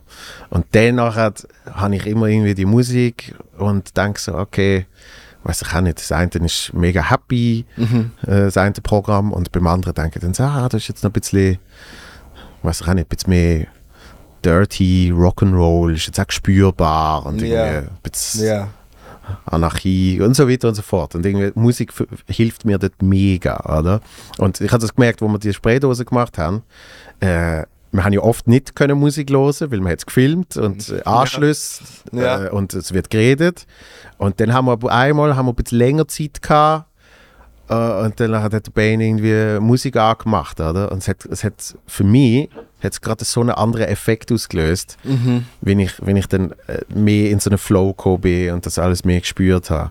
Ja, Musik ist äh, etwas eigentlich recht Wichtiges, obwohl ich auch in letzter Zeit viel eben Podcasts hören oder einfach probiere mich mit Informationen voll zu stopfen, währenddem ich das noch mache, obwohl ich mir nicht ganz sicher bin, wie viel ich amigs mitbekomme. Es kommt ein bisschen auf den Prozess drauf an. Yeah. Also, es ist wie so ein bisschen wenn ich in der Schlussphase bin und es zum Beispiel nur noch darum geht, Outlines zu machen, dann ist es klar, wo die Linien ankommen und so. Da muss ich nicht mehr so viel ähm, äh, drüber nachdenken. Hingegen, wenn ich mir überlege, wo welche Farbe und so, dann bin ich vielleicht mehr so ein bisschen dort drin. Ja. Mm, Aber ja, laut können Musik hören während dem Malen oder einfach während dem Kreieren ist schon etwas mega, mega hilfreiches und auch cooles, weil es einfach eben bestimmte Stimmung gibt und Unbeschwertheit irgendwie auch. Einfach so können frei das alles rauszulassen, zusammen mit dem Sound und ja, vielleicht sogar eben, ich, ich, ich tanze nämlich auch vor meiner Leinwand. Also tanzen, Ja. weißt nicht jetzt, äh, Ja. aber einfach so ein bisschen am, am, am Viben. Aber ich habe ich ha auch, schon- ich ha auch schon geheult. Ich weiß nicht, ob du, ob, ob du amix Jokes hast, die dich eigentlich mehr zum Brüllen bringen, weil sie so zu nah an der Realität sind. Ich weiß nicht, irgendwie als Comedian kannst du über die Realität reden und die Leute finden es irgendwie lustig, aber eigentlich ist es eigentlich gar nicht so lustig. Also weißt du, wie ich meine? Absolut. Ich weiß nicht, hast du denn hast Ich du ha- auch so emotionale Momente? Ich habe ein Programm äh, gemacht, äh, wo wirklich, ich würde sagen, so für mich privat äh, die, die schwierigste Zeit war. Mhm. So. Und äh, das Positive, ähm, und das ist bei vielen Künstlern so, äh, behaupte ich, also bei vielen Menschen, die irgendetwas Künstlerisches machen, Ja. ähm, irgendein ganz dummer Teil in deinem Hirn sagt dir in dem Moment schon, ah, das kannst du wahrscheinlich, das kannst du wahrscheinlich brauchen, das kannst du wahrscheinlich Mhm. verwerten, so im Sinn von, das kannst du künstlerisch verarbeiten, Ja. oder? Und, und das habe ich in dem Programm, habe ich jetzt ganz am Schluss habe ich das erzählt, wie ich in, in, in den USA, in die kalifornische Wüste fahre und äh, eben, es ist mir recht schlecht gegangen und so, aber der äh, Kollege ist dabei gewesen, der Charles, sechs oder sieben Wochen. Und irgendwie habe ich, und ich bin so ein Mensch, der sehr schnell und viel heult. So. Mhm. Ich bin eigentlich wirklich, ich kann irgendeine dumme Reality-Show schauen und wenn die sich irgendwie am Schluss umarmen, dann flenne ich schon, weißt du so. Und wie hat- Kinder haben, ist das bei mir auch die Schwelle sehr stark aufgegangen. Ja. so, eigentlich heule ich die ganze Zeit. Mhm. So. Und dort habe ich oft für die ganze Phase habe ich nicht gekühlt. Ich habe es irgendwie nicht können. ja. Und dann ist Charlie ist irgendwie zurückgeflogen und ich habe gewusst, ich fahre jetzt in die kalifornische Wüste eben, um an meinem Programm irgendwie weiterzuarbeiten und so. Dort habe ich noch mehr geschrieben. geschrieben. Und bin allein auf dem riesen Highway und dann läuft irgendein Lied, wo ich irgendwie, eben Musik, wo irgendwie mich triggert. Mhm. Dann ist es losgegangen. Dann habe ich einfach flennen, wie was weiß ich. So. Ja. Und während ich am Heulen bin, denke ich so, ah, das ist der Schluss von meiner Show. Also weißt du, das ist einfach, das ist einfach der, der, der kranke Teil in deinem Kopf, wo einfach, Ja. darum behaupte ich, ist man geboren für das oder nicht, Mhm. weil das habe ich irgendwie immer schon gehabt. Bist auch bereit, dich selber auszubieten. Nicht auszubieten, Ja, sondern du, du zoomst in dem Moment schon raus. Ich habe immer Ja. schon weirdly mich als Protagonist von einem Film gesehen. Mhm. Das heißt, wenn mir etwas passiert ist, auch als Kind, ich bin mal mit sechs oder so, bin ich mal in einem Tram quasi vertrampelt worden, Okay. wo wir in die Schule gefahren sind. Weißt, völlig überfülltes Tram, Ja. äh, 200 Kinder oder so. Und dann halt kommst du an die Station und dann halt gehen alle Türen auf und alle rennen raus. Und ich bin irgendwie so geschüttelt worden und wie umgekehrt. Aha. Und es sind halt wie die anderen über mich drüber gerannt, oder? Und Das ist ein Trauma. das eben, denkst du, könnte Trauma sein. Und ich, ich habe dort als Sechsjähriger, habe ich dann so wie gedacht, ah, das ist wie eine lustige Cartoon-Szene. Ja. Und habe so gemacht, au, oh, ah, uh, ah, uh, weißt du so, oder? Weil ich dort in meinem Kopf wie rausgezoomt habe und gedacht habe, Ja. wie lustig muss das aussehen, wenn jetzt, keine Ahnung, da eine Kamera war. Weißt du so. Und darum, das ist irgendwie immer schon drin. Ja. Und, äh, und auf jeden Fall, um den Kreis zu schließen bei diesem Programm, dann, äh, das habe ich schon ein paar Mal erzählt in diesem Pod, aber ist nachher, nach der Premiere, ist ein Kollege zu mir gekommen und der hat Tränen in den Augen gehabt und hat gefunden, er hat es ganz schlimm gefunden. Ja. und ich so, wieso? Und er so, ich, ich weiß, von wo alle die Aha. Geschichten und Jokes kommen, Mhm. weil er mich halt so gut kennt und so noch bei mir dabei war in meiner ganzen Geschichte, was da alles Ja. passiert ist. Und das hat ihn hart mitgenommen, oder? Und, und, und dann habe ich mit ihm gutes Gespräch gehabt und ich gesagt, äh, es tut mir mega leid jetzt in dem Moment für dich. Mhm. Aber also erstens musst du wissen, mir geht es eigentlich recht gut. Ja. Das ist Teil von meiner Verarbeitung.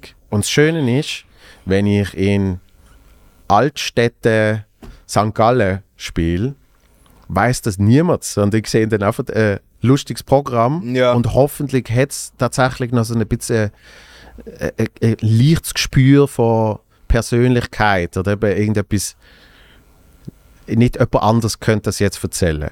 Ja. Es sind nicht generic Jokes, wo einfach so schablonenmäßig Mhm. irgendjemand kann erzählen, sondern es hat halt so eine, ja, so einen eigenen Touch. Ja. Aber- ja weil es auch so persönlich ist, oder? Genau, aber man checkt gar nicht, von wo das genau kommt und warum Mhm. und so weiter und so fort. Oder? Ist das jetzt voll frei erfunden oder hast du das wirklich erlebt? Ja, ja, Ja. Aber ich meine, äh, mein, mein Großvater ist, ist, ist Maler, Mhm. äh, also ist auch Künstler. Und er hat mir mal erzählt, wie das eine Bild ganz spezifisch ist er irgendwie am Morgen aufgestanden und dann hat er das Radio angemacht und Mhm. dann hat, hat, äh, ist die News gesehen, dass äh, John F. Kennedy verschossen worden ist. Ja. Und dann hat er gerade eben müssen malen, um irgendwie für ihn den Schock zu verarbeiten. Mhm. So. Und dann er ist ein sehr, sehr, lustiger Typ und vor allem ist er so sehr eigen. Und dann sagt er so, und dann weiss ich, habe ich Zigaretten da gehabt und sie hat mir die ganze Zeit im Auge gestochen, während ich das Bild gemalt habe. und ich dachte, das ist so krass, weißt du, so 50 Jahre später erzählt er mir das. Ja. das ist so, das ist seine Erinnerung mhm. an das Bild. Und ich weiß nicht, ob er auch, also gekühlt hätte er glaube ich nicht, aber irgendwie, es hat ihn irgendwie traurig gemacht und Eben ja. in, in, einer Emotion hat er etwas müssen machen aber was ihm geblieben ist, ist, dass die Zigarette ihm im Auge gebissen hat. also cool. ja.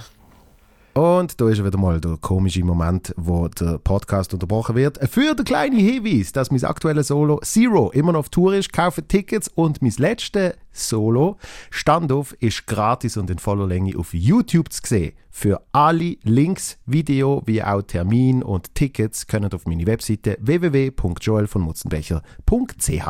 Und jetzt geht's weiter mit der Folge. Ja, ja ist, äh, äh, Emotionen machen natürlich etwas mit einem, auch, auch künstlerisch gesehen. Oder? Ja, voll. Und ich meine auch, was du zu dem gesagt hast vorher, ja, es ist esoterisch, wenn ich so sage, er muss sich selber spüren. Ich glaube, die Welt wäre ein besserer Ort, wenn die Leute sich besser würden selber spüren oder sagen wir so, wenn sie würden dazu stehen, dass sie sich selber spüren. Ich glaube, das ist vielleicht mhm. mehr das Problem. Sie spüren sich schon selber, yeah. aber entscheiden sich dann dagegen, das nach außen zu tragen. Gut, du musst ja nicht alles nach außen tragen, yeah, aber yeah, yeah.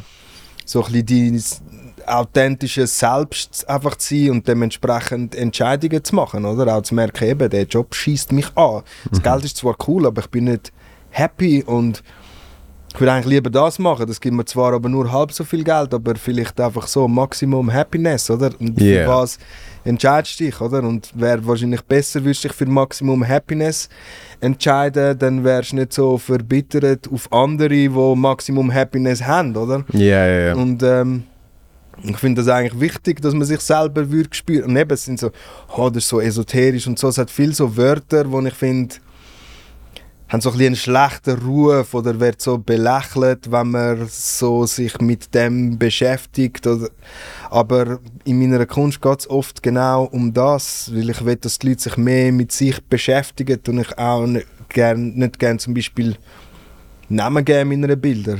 Mhm. Meine Bilder. Meine Bilder. Mhm. Ähm, weil ich das Gefühl habe, ich nehme dir etwas vorweg, weil du suchst nach dem Namen nachher in dem Bild drin. Yeah und hast gar nicht mehr deine eigene Interpretation, wo dies wahre Selbst ist, oder? Mhm. Und ich will eigentlich, dass du auf das reagierst. Dein erster Gedanke, wo du gehabt hast, wo du das gehört hast, eben, was sagt das über dich, wenn ich über einen crazy Witz von dir lache? Was sagt das über mich? Es sagt mehr über mich, als es über dich sagt, oder? Mhm.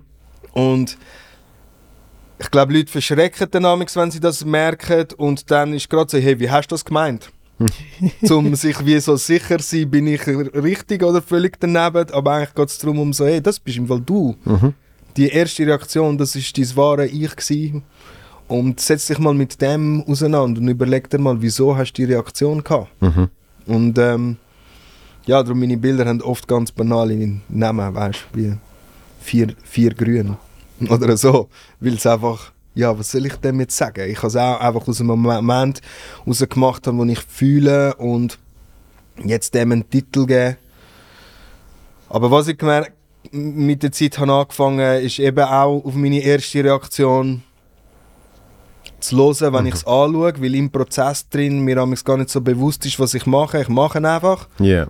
Und dann sitze ich zurück und so, okay, was habe ich jetzt eigentlich gemacht? Und dann kann ich zwei Tage lang einfach vor einem Bild hocken und das studieren und mir Gedanken machen über, wieso das so rausgekommen ist. Mhm. Und auch dann wie so mich probieren zu besinnen. Was ist das erste Gefühl, das ich hatte, als ich das angeschaut habe? Ja. Yeah. Und so heisst es nachher. Mhm. Und, aber ja, das ist ja für jeden etwas anderes eigentlich. Und das ist ja eigentlich das Coole, oder? weil ich finde, ich bin einfach der Überlieferer. Sobald ich es rausgehauen habe, habe ich wie nichts mehr mit dem zu tun. Ich war einfach das Tool, gewesen, um das zu mhm. kreieren. Und nachher bist du in Interaktion mit dem, was entstanden ist und musst entscheiden, was es für dich ist. Es ist mhm. wahrscheinlich etwas ganz anderes für dich als für mich und das ist ja auch cool, oder? Mega. Ja. Ich, ich, ich finde das auch immer, auch immer schwierig, wenn wie zu viel äh, in, interpretiert wird, Mhm. oder? Ich, ich, ich glaube ich glaub eben, Sachen, wo man in irgendeiner Art und Weise kreiert, sollten am Schluss dann auch einfach für das denkt sein, oder? Und ich meine, es gibt, es gibt ja so viele Beispiele von, äh, wie schon, keine Ahnung, irgendwelche historische Ereignisse in, in Bilder interpretiert worden sind und dann Ja. hat, sagt der Artist, nein, ich habe ich hab rot Ja. auf, auf eine Leinwand gemacht. Ja. Weil, so. Ja. Und äh, ich finde ich find, äh, dort ja toll, dass man subjektiv eben, äh, jeder Mensch hat irgendwie einen eigenen Weg und, und ist, ist der eigene Mensch Mhm. und, und projiziert aufgrund von dem Mhm. auch eigen. Ja. Und das ist umso schöner, wenn eben, wie du sagst, es sagt, sagt mehr über dich aus, Mhm. als über mich bei einem Joke und, und umgekehrt. Äh, dass der Raum sollte auch geben sein, sage ich jetzt Mhm. mal. Der Raum zum halt eben schauen, was es mit einem selber macht. Und, ja. und äh, ich glaube, so individuell wie Menschen sind, so individuell macht es dann auch mit einem etwas. oder? Ja, genau. Ich meine, außer du willst, dass die Leute ganz genau spezifisch ein Gefühl haben. Ja. Aber dann gehst du ja auch ganz anders dran, oder? Wenn du weißt, so, hey, schau, ich will jetzt einfach eben, keine Ahnung, irgendetwas kritisieren Mhm. und Jokes schreiben, wo das kritisieren, oder? Dann ist ja auch gut, wenn du Klar. entsprechend dem nachher den Titel gibst, dass man den Kontext und alles checkt, dass es um die Kritik von dem bestimmten etwas geht, oder? Mhm. Und ich glaube, das ist auch beim Malen das Gleiche, oder? Wenn ich will irgendwie sozialkritisch sein ähm, ja, dann wird auch klar, dass Bilder ganz einen anderen Namen haben. Und ich habe auch solche Ja. Bilder. Eben, die Leute sind sich mehr gewöhnt von mir, dass ich eben so ein bisschen, ich sage jetzt mal, fröhliche, liebende Kunst mache, was ich auch die meiste Zeit mache. Aber ich habe eine sehr sozialkritische Ader, wo man vielleicht in meiner Musik mehr rausgehört hat. Mhm.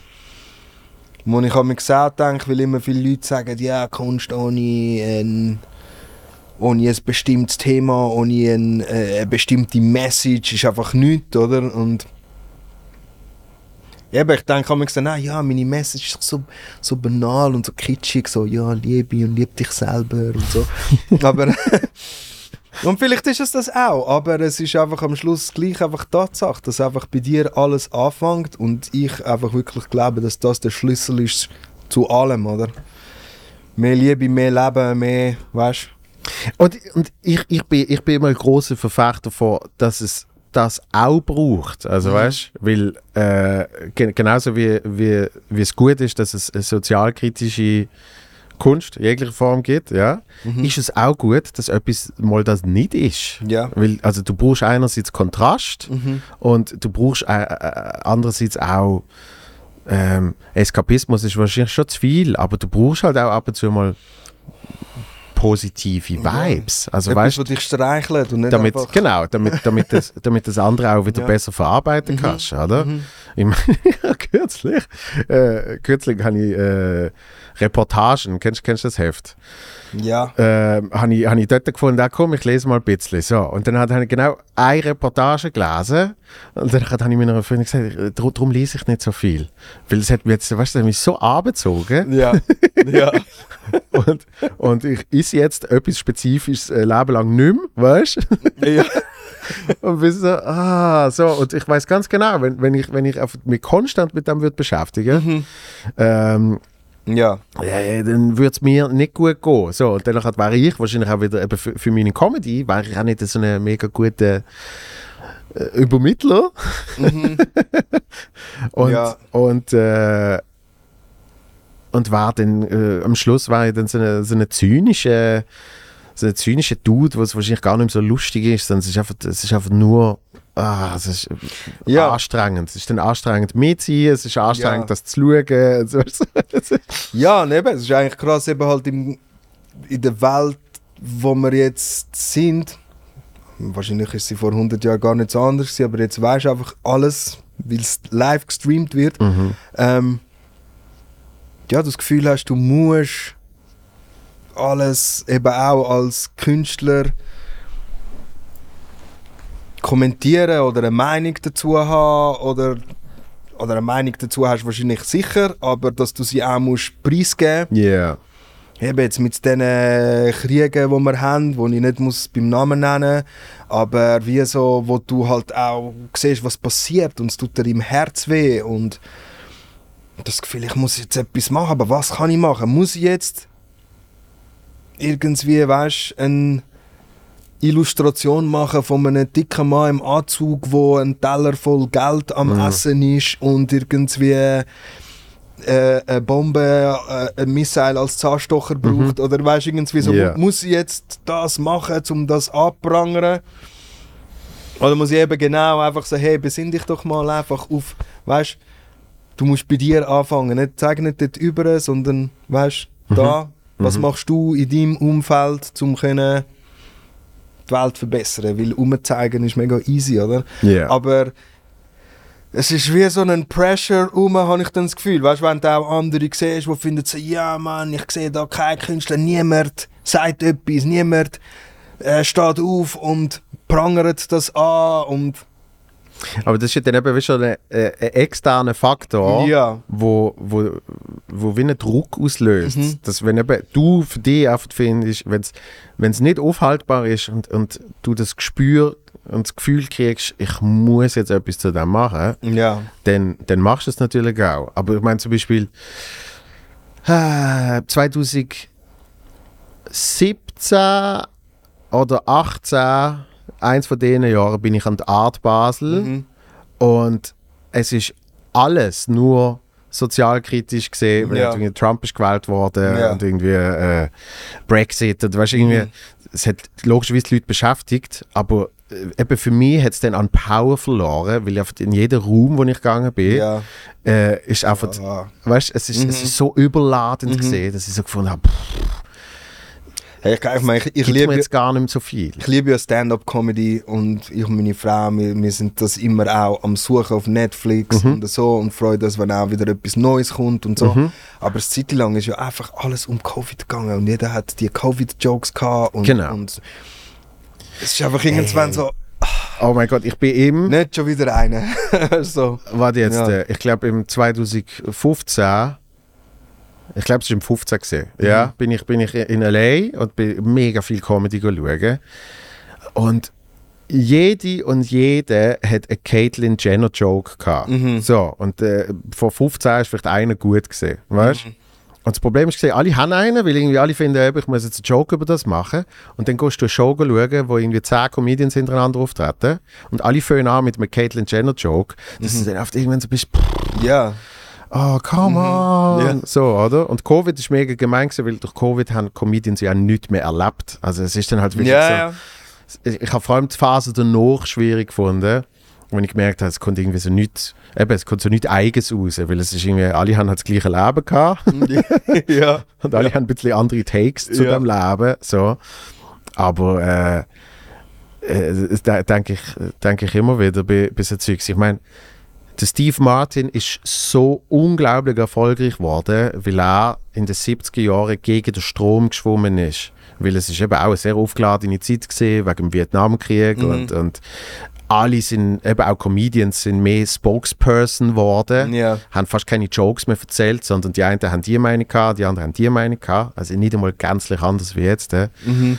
Und, und er hat einfach das Silliness gemacht. Er hat einfach den, den, fucking, den Pfeil durch den Kopf gehabt, den er dann abgezogen hat und sie, sie weißen Anzug Ja. und hat die Rolle gespielt von dem Typ, der meint, er ist ein mega geiler Performer, aber es ist eigentlich alles Kacke.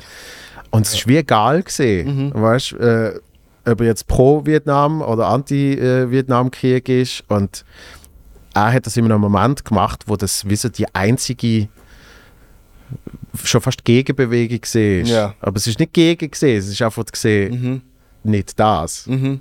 Weißt Ja. und das hat, das hat so viel ausgelöst. Und dann ist auf einmal die, die riesen Welle von Silliness, wo es dann eben fast wieder zu wenig vom anderen gehabt hat. Und, und darum denke ich dann immer, es ist so, eben was, was du selber spürst, oder? Ja, und eben nicht auf, auch nicht auf den Pressure eingehen, weil logisch habe ich eine Meinung zu all diesen Sachen. Ja.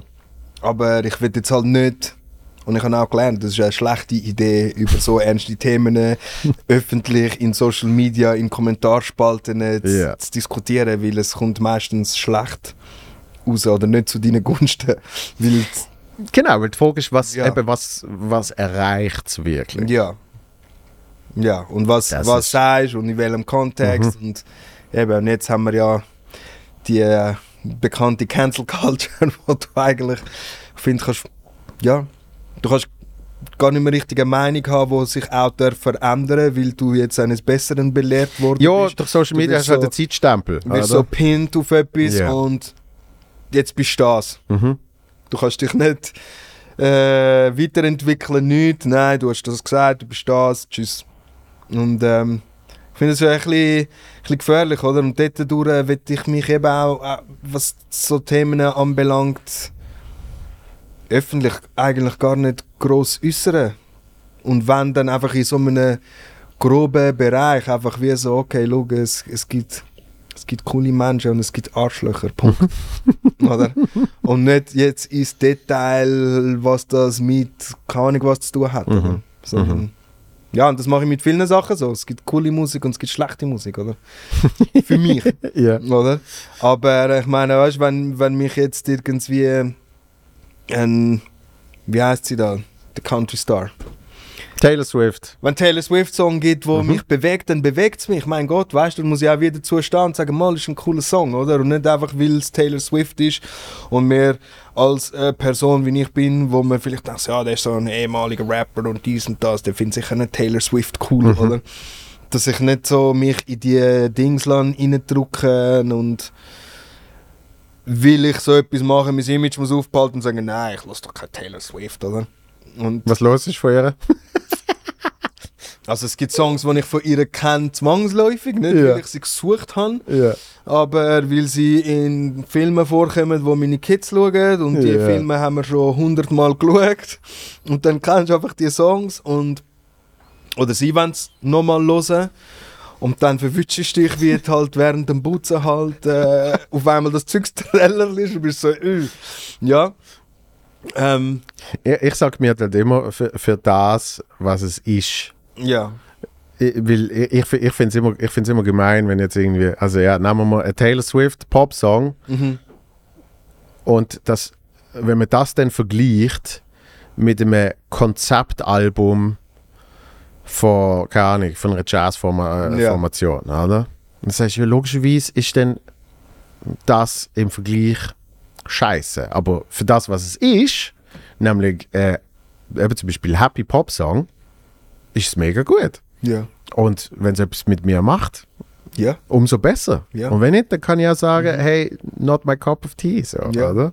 Aber ich habe mir immer das gesagt, weil logischerweise, wenn du einfach irgendwie, keine Ahnung, irgendeinen House-Track hörst und du findest House an sich scheiße, dann wirst du wahrscheinlich auch diesen Song scheiße finden. Mhm. Ja. Aber wenn du sagst, hey, das soll ein House-Track sein, Ja. macht es etwas mit mir oder nicht?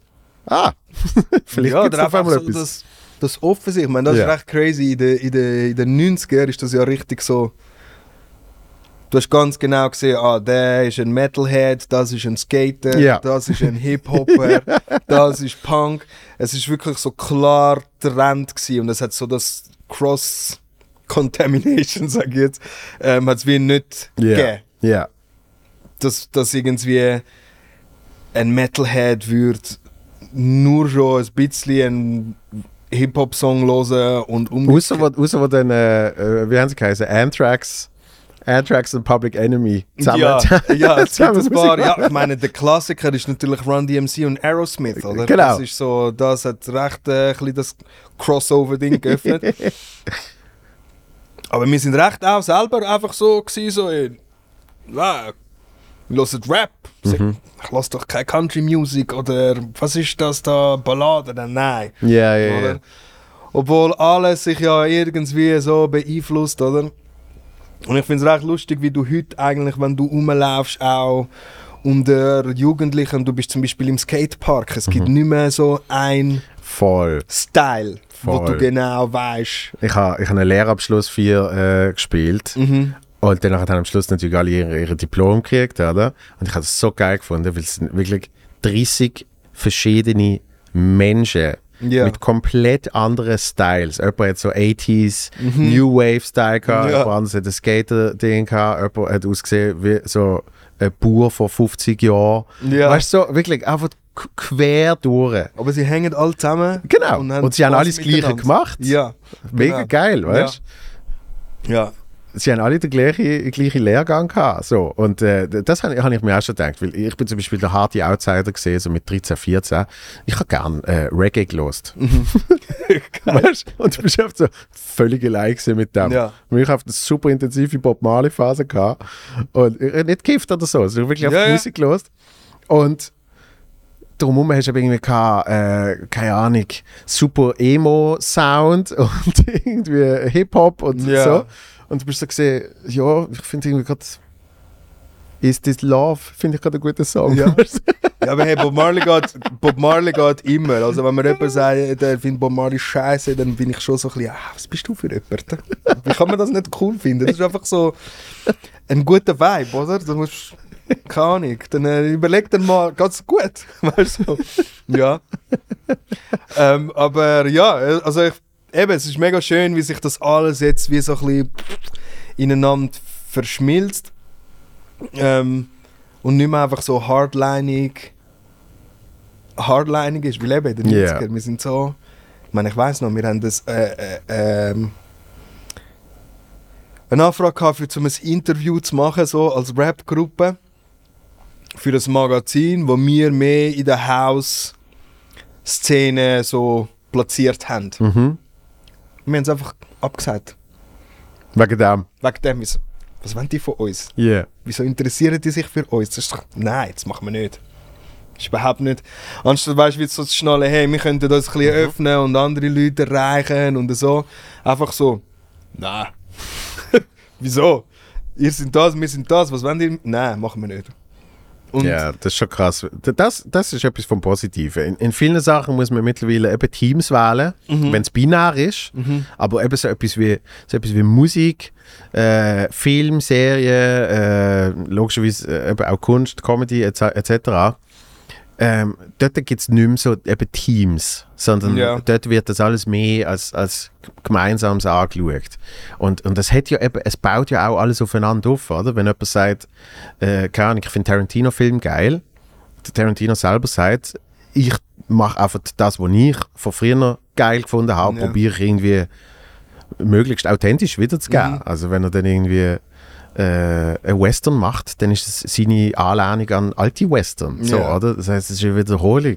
Ich habe ein Interview gesehen mit dem, äh, mit dem äh, Dave Grohl, Mhm. äh, wo er sagt, Nirvana, si- seine, äh, seine Drum-Patterns sind Disco gesehen, weil er irgendwie hure viel Disco gelost hat und er hat gesagt, das ist dann irgendwie weißt du, irgendwie der, der klassische Vor- sie hat so Intro-Fills hat er gemacht an Disco angelehnt, oder? Mhm. Und wahrscheinlich kannst du 1993 irgendjemand, lo- äh, Nirvana gelost hat, fragen, sagt, wie findest du Disco? Und er hat wahrscheinlich gesagt, ja. größte Scheiße, Ja. das will ich auf keinen Fall hören. Was ist das für ein Ich habe gerade auch so etwas letztens gesehen vom, äh, vom Method Man, vom Wu-Tang Clan, wo ah, ich weiß nicht mehr, was für ein Song es war.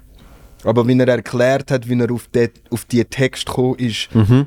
und wie er eigentlich verschiedenste Sachen gelost hat, von, keine Ahnung, Bee Gees oder ABBA Ja. zu, weißt Ja. keine Ahnung was, klassische Musik. Ja. Und aus all diesen Sachen sich die Inspiration zusammengebaut hat, um den spezifischen Text machen. Und Mhm. Wenn wir das damals gewusst hätten, wäre das auch wie so gewesen. Was? Ja, ja, ja. Du hast irgendeinen Pop-Schnulzen gelost und von dem hast du die Idee gehabt, um diesen harten Track zu machen. Wie? Weißt du? Ja. Das finde ich also, so EDM, äh, EDM-DJs es, es haben oft äh, ein klassisches äh, Musikverständnis, weißt du? Ja. Dass sie dann so im Kleinen so eine Mini-Symphonie schreiben und dann wird zum Schluss wird's ein völlig stupide, ja, wird's ein völlig stupide EDM-Track. Ja. So. Aber die Leute finden es eben geil, weil es im Kern etwas drin hat, wo sie eigentlich schon Genau, kennen, ist auch spürbar. unterbewusst irgendwie schon. Ja, ich bin so ein Buch am, am Lesen von einem Typ, wo eben er äh, darüber redet, wie fallst du eigentlich auf in einer Gesellschaft, wo es alles schon gibt, so quasi. Also Mhm. so ein bisschen wie generierst du Aufmerksamkeit.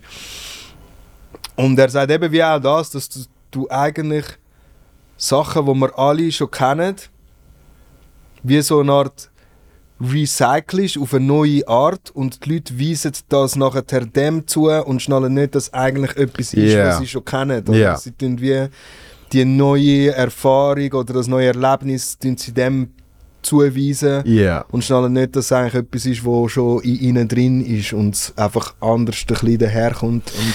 Ich, ich habe das Gefühl, immer wenn man von Emotionen redet, redet man irgendwie von Trauer, äh, Liebe, Freude, Mhm. Ja. Wut und was weiß ich. Ja. Und, und ich glaube, eine Emotion, die immer vergessen geht und mega underrated ist, ist Nostalgie. ja. Und Mhm. ich empfinde es als eine Emotion. Weil es ist, es ist etwas anderes als reine Freude oder was weiß Mhm. ich. Aber, aber eben, wenn du einen Song hörst, wo du als Kind gehört hast, es macht so viel mit dir. Und eben nicht nur Freude oder was weiß ich, sondern es, es holt dir alles zurück. Ja. Und, und Nostalgie ist darum für mich wie ein eigenes Gefühl und irgendwie niemand redet über das als Emotion. So. Mhm. Und es ist eigentlich genau das, dass eben, wenn du irgendwie äh, ja, wenn ich auch jetzt einen Song gut finde, dann denke ich so, denke ich oft, ah, es tönt ein bisschen wie Ja. so, wo mir gefällt. Und wahrscheinlich Und- ist es genau das, Ja. oder? Ja. Und, und das löst dann auch wieder etwas aus, Mhm. oder? Weil das Gefühl, wenn du dann den Song von früher los ist, du kriegst nicht mehr zurück das Gefühl von, du hörst ihn zum ersten Mal. Mhm. Oder noch geiler, so zum zweiten oder dritten Mal, wenn, wenn du so richtig anfängst fühlen, oder? Dass du dann entscheidest, jetzt muss ich, damals keine Ahnung, muss ich eine CD kaufen oder eine Kassette und jetzt muss der jetzt 100 Mal hören. Das kriegst du nicht mehr. Das kriegst du Nein. dann nur mit etwas Neuem, wo dich vielleicht an das erinnert, oder? Mhm. Und eben genau das Gleiche mit, mit einem, äh, ich bleibe jetzt beim Beispiel Tarantino-Film oder so, wo irgendwie dann halt eben das, ah, das ist eine neue Version von dem, wo ich früher noch geschaut habe. Ja, aber das mich finde. eben mega Wunder, wie so ein jüngere Menschen das eben heutzutage wahrnehmen. Weil ich habe mega viele so Momente, wo ich einen Song das erste Mal gehört habe und denke so, what the fuck ist denn das, Mann? Mhm.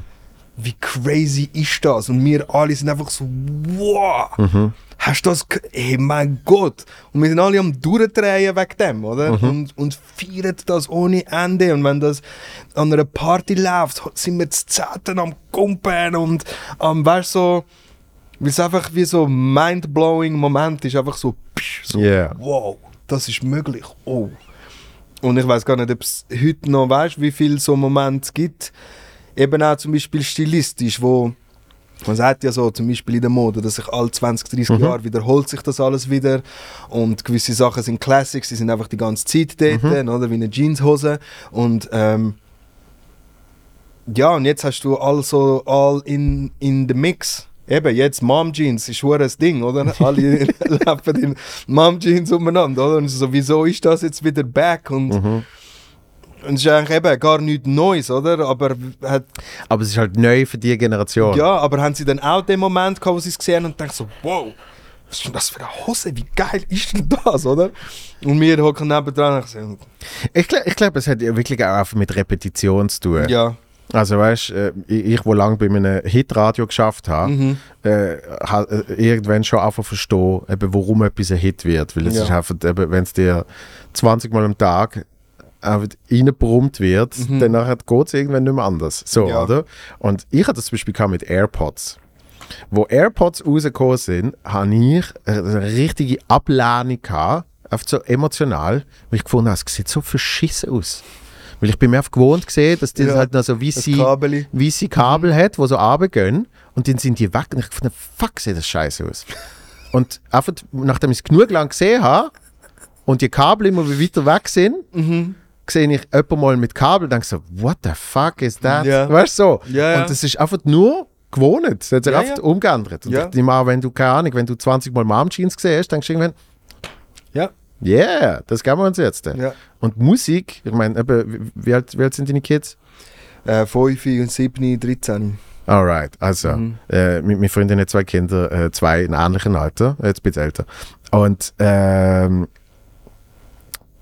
wenn, die dann, wenn die dann Musik hören, dann hast du so oft so, ja klar, kenne ich. Es ist jetzt auf der neue, äh, äh, Ja. neue Version davon, andere Beat und was weiß ich, aber man kennt die Melodie und das habe ich ja zum Beispiel in den 90er, als ich aufgewachsen bin, habe ich das auch schon gehabt, dass ich irgendwie ein Lied los und dann sagen meine Eltern, ja, ja, das ist, äh, Ja. das ist ursprünglich ist das Lied aus den 70er Mhm. und es ist dann halt einfach für meine Generation in dem Moment ist das dann der richtige Ja. Rahmen gesehen, sage ich ja, jetzt mal genau. um die Melodie irgendwie zu transportieren. So. Und ich glaube, das geht nie weg. Weil eben, du, du lernst das Zeug ja auch erst kennen. Es ist ja auch äh, ein Lied, wenn du, wenn du jung bist, flasht dich automatisch mehr, weil du noch nicht so viel Referenzen hast. Aber ja, jetzt, was du eigentlich sagst, eigentlich, ja, mal, die haben ja schon so einen Moment. Es gibt ja jetzt einfach das, das Format auf YouTube, oder, wo das... Wir hören jetzt den Song zum ersten Mal. Ja. Und dann hören sie den Song und reagieren direkt Ja. auf. Ich weiß nicht, wie, die, wie man diese Art von Clips sagt. Reaction wahrscheinlich. Ja. Reaction Clips. Aber ja, oder? das gibt es schon, ja. Ja. Mal. Und das, jetzt, das, jetzt, jetzt, was du sagst. Oder? das Aber ich kann, nie auf. ich kann einfach eben, weißt du, zum Beispiel House of Pain, Jump Around. Ich weiß Mhm. noch, wo das rausgekommen ist. Wir, wir, haben, wir sind verloren gewesen. Das ist einfach so. hey. Man fängt ja auch schon Ja. riesig an. Mhm. und, und ja, einfach so, ja, eben, vor allem mit Musik ist das, glaube ich, so etwas, wo einfach. Gut, ich glaube, das hat auch jeder, wenn er sich sieht als, als Teenager, wie er angelegt war und was für eine Frisur er gehabt hat. Voll. Ja, Ich meine, eben, ich habe ich ha, eben die Bob Marley-Phase. Ich habe das ja dann entdeckt. Es ist Mhm. schon 20, 30 Jahre alt gesehen, das Zeugs. Und Mhm. ich habe es denen entdeckt und dann ist das, ist das meine Welt geworden für ein, zwei Jahre. ja. Das kannst, das kannst du nicht, das kannst du nicht Dann abstellen. Dreadlocks gehabt, alles. Und Nein, ich habe wählen, aber es ist, es ist dort schon keine gute Idee gewesen. es hat zwar noch zwei, drei Leute in der Schule mit, äh, Ja. mit Dreadlocks, aber nein, ich habe ich ha lange Haare gehabt, äh, und dann habe ich sie aber irgendwann ab, abgehauen. So, ich habe Mhm. gedacht, die langen Haare sind es, aber sind es nicht. Nein, aber ich habe so Batik-Shirts gehabt und so. Ja. Das ist, das ist mein Ding. Viel Hawaii-Hemli. ja, geil. Das ist eben, siehst, dann bist du auf der weirde Dude mit Hawaii-Hemli, wo Bob Marley lost.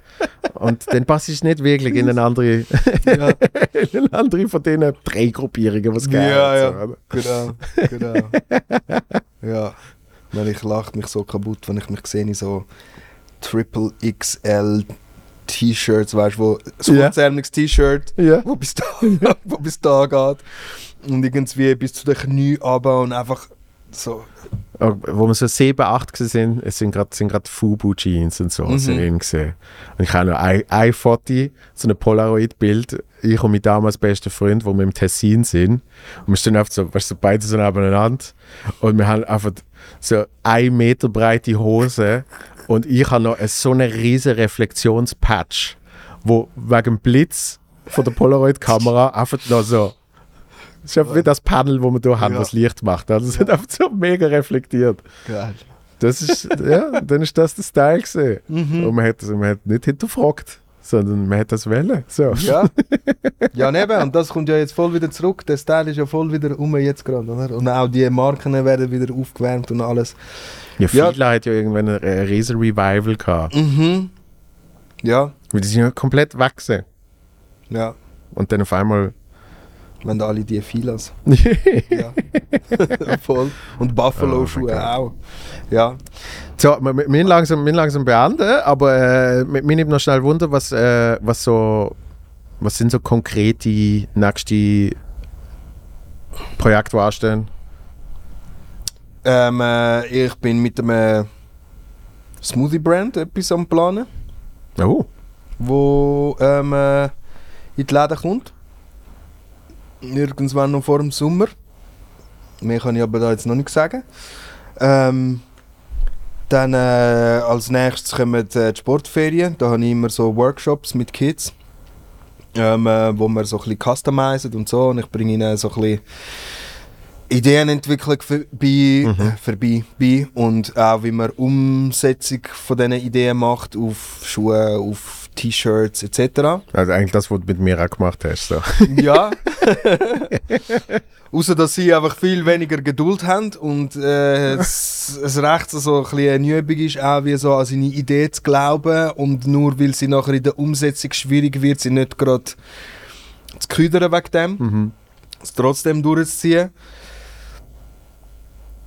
Das sind auf jeden Fall so die nächsten Sachen, die wo, wo anstehen. Und dann nachher, aber eben so jetzt in meinem Fall kommt das immer so stetig rein. Ich habe nicht einen mega grossen Ausblick. Das ist ja das, was Ja. Leute, Leute von außen immer so bewundern, weil sie sagen, ah, mir sagen das die Leute mega oft, äh, ich könnte so nicht leben. Ja. Weil ich kann ihnen natürlich nicht sagen, wie es bei mir 2026 aussieht. Weißt Ja. Ich kann dir nicht einmal sagen, wie es im Mai aussieht. das ist so. ja. Ich kann es nur aufgrund von einzelnen Terminen. Weißt du, ich habe vielleicht Mhm. jetzt äh, im 25 habe ich jetzt vielleicht zwei oder drei Termine. Mhm.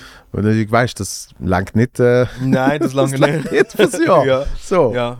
Äh, aber Ja, lernst das Vertrauen halt einfach, dass Genau. was du machst, dass du das kannst und dass das am Schluss schon. ich finde das, ich find das Ja. eigentlich fast beruhigender. Mhm. So, ich- mir, mir hat immer mehr gestresst, wie eben zum Beispiel, wenn du, wenn du einen fixen Job hast mit, mit einer Anstellung, hat mich wie gestresst zu wissen, äh, wenn ich nichts daran ändere Mhm. und jetzt nicht mega scheiße bin, dann ist das jetzt auch einfach. Ja, also, ja. weißt du, eben, dann ist das auch in fünf Ja, ja. Jahren oder so. Und das hat mich eigentlich immer mehr gestresst. Ja, ich glaube, wirst du ein bisschen lazy einfach, wenn du das weißt. Ich habe es gerade mit jemandem geredet letztens, weißt, wo wir gefunden haben, hey, ich habe jetzt die ganze Zeit nie gewusst, wie, wo, was und so. Und jetzt bin ich seit zwei Jahren in dem Job drin und ich muss sagen, ich verstehe die Leute. Das ist schon geil. Man wird schon chillig, weißt Jetzt komme ich mit einem fixen Lohn über. Ich gehe am 5 Uhr, ist Feierabend, dann gehe ich heim. Und äh, ich bin nicht die ganze Nacht am Umhirnen und wachen auf, voll äh, schweißbadet und habe das Gefühl, ich muss jetzt ins Geschäft säckeln, weil irgendetwas ist passiert oder keine Ahnung, oder? Ja. Und ähm, ja, Ich glaube, das ist eine Typfrage, oder? kann ich auch nachvollziehen, weil in meiner ganzen Bahn rein ich natürlich ein paar Mal schon gemeint habe, ah jetzt, jetzt, oder? Da habe ich alles weggerührt und habe nur noch mich auf das konzentriert. haben. Aber das Einzige, was eigentlich mehr gegeben hat, sind Schulden gewesen, oder?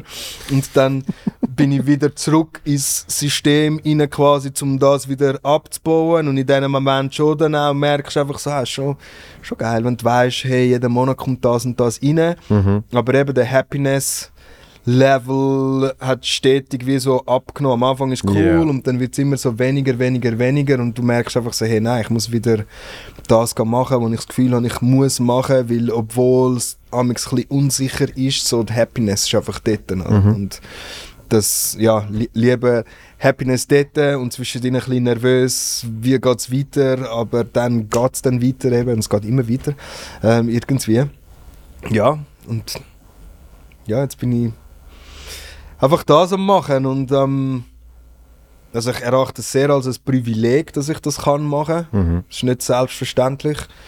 Auch im Land, wo wir sind, wo alles auch ja, hochpreisig ist am Schluss vom Tag. Wo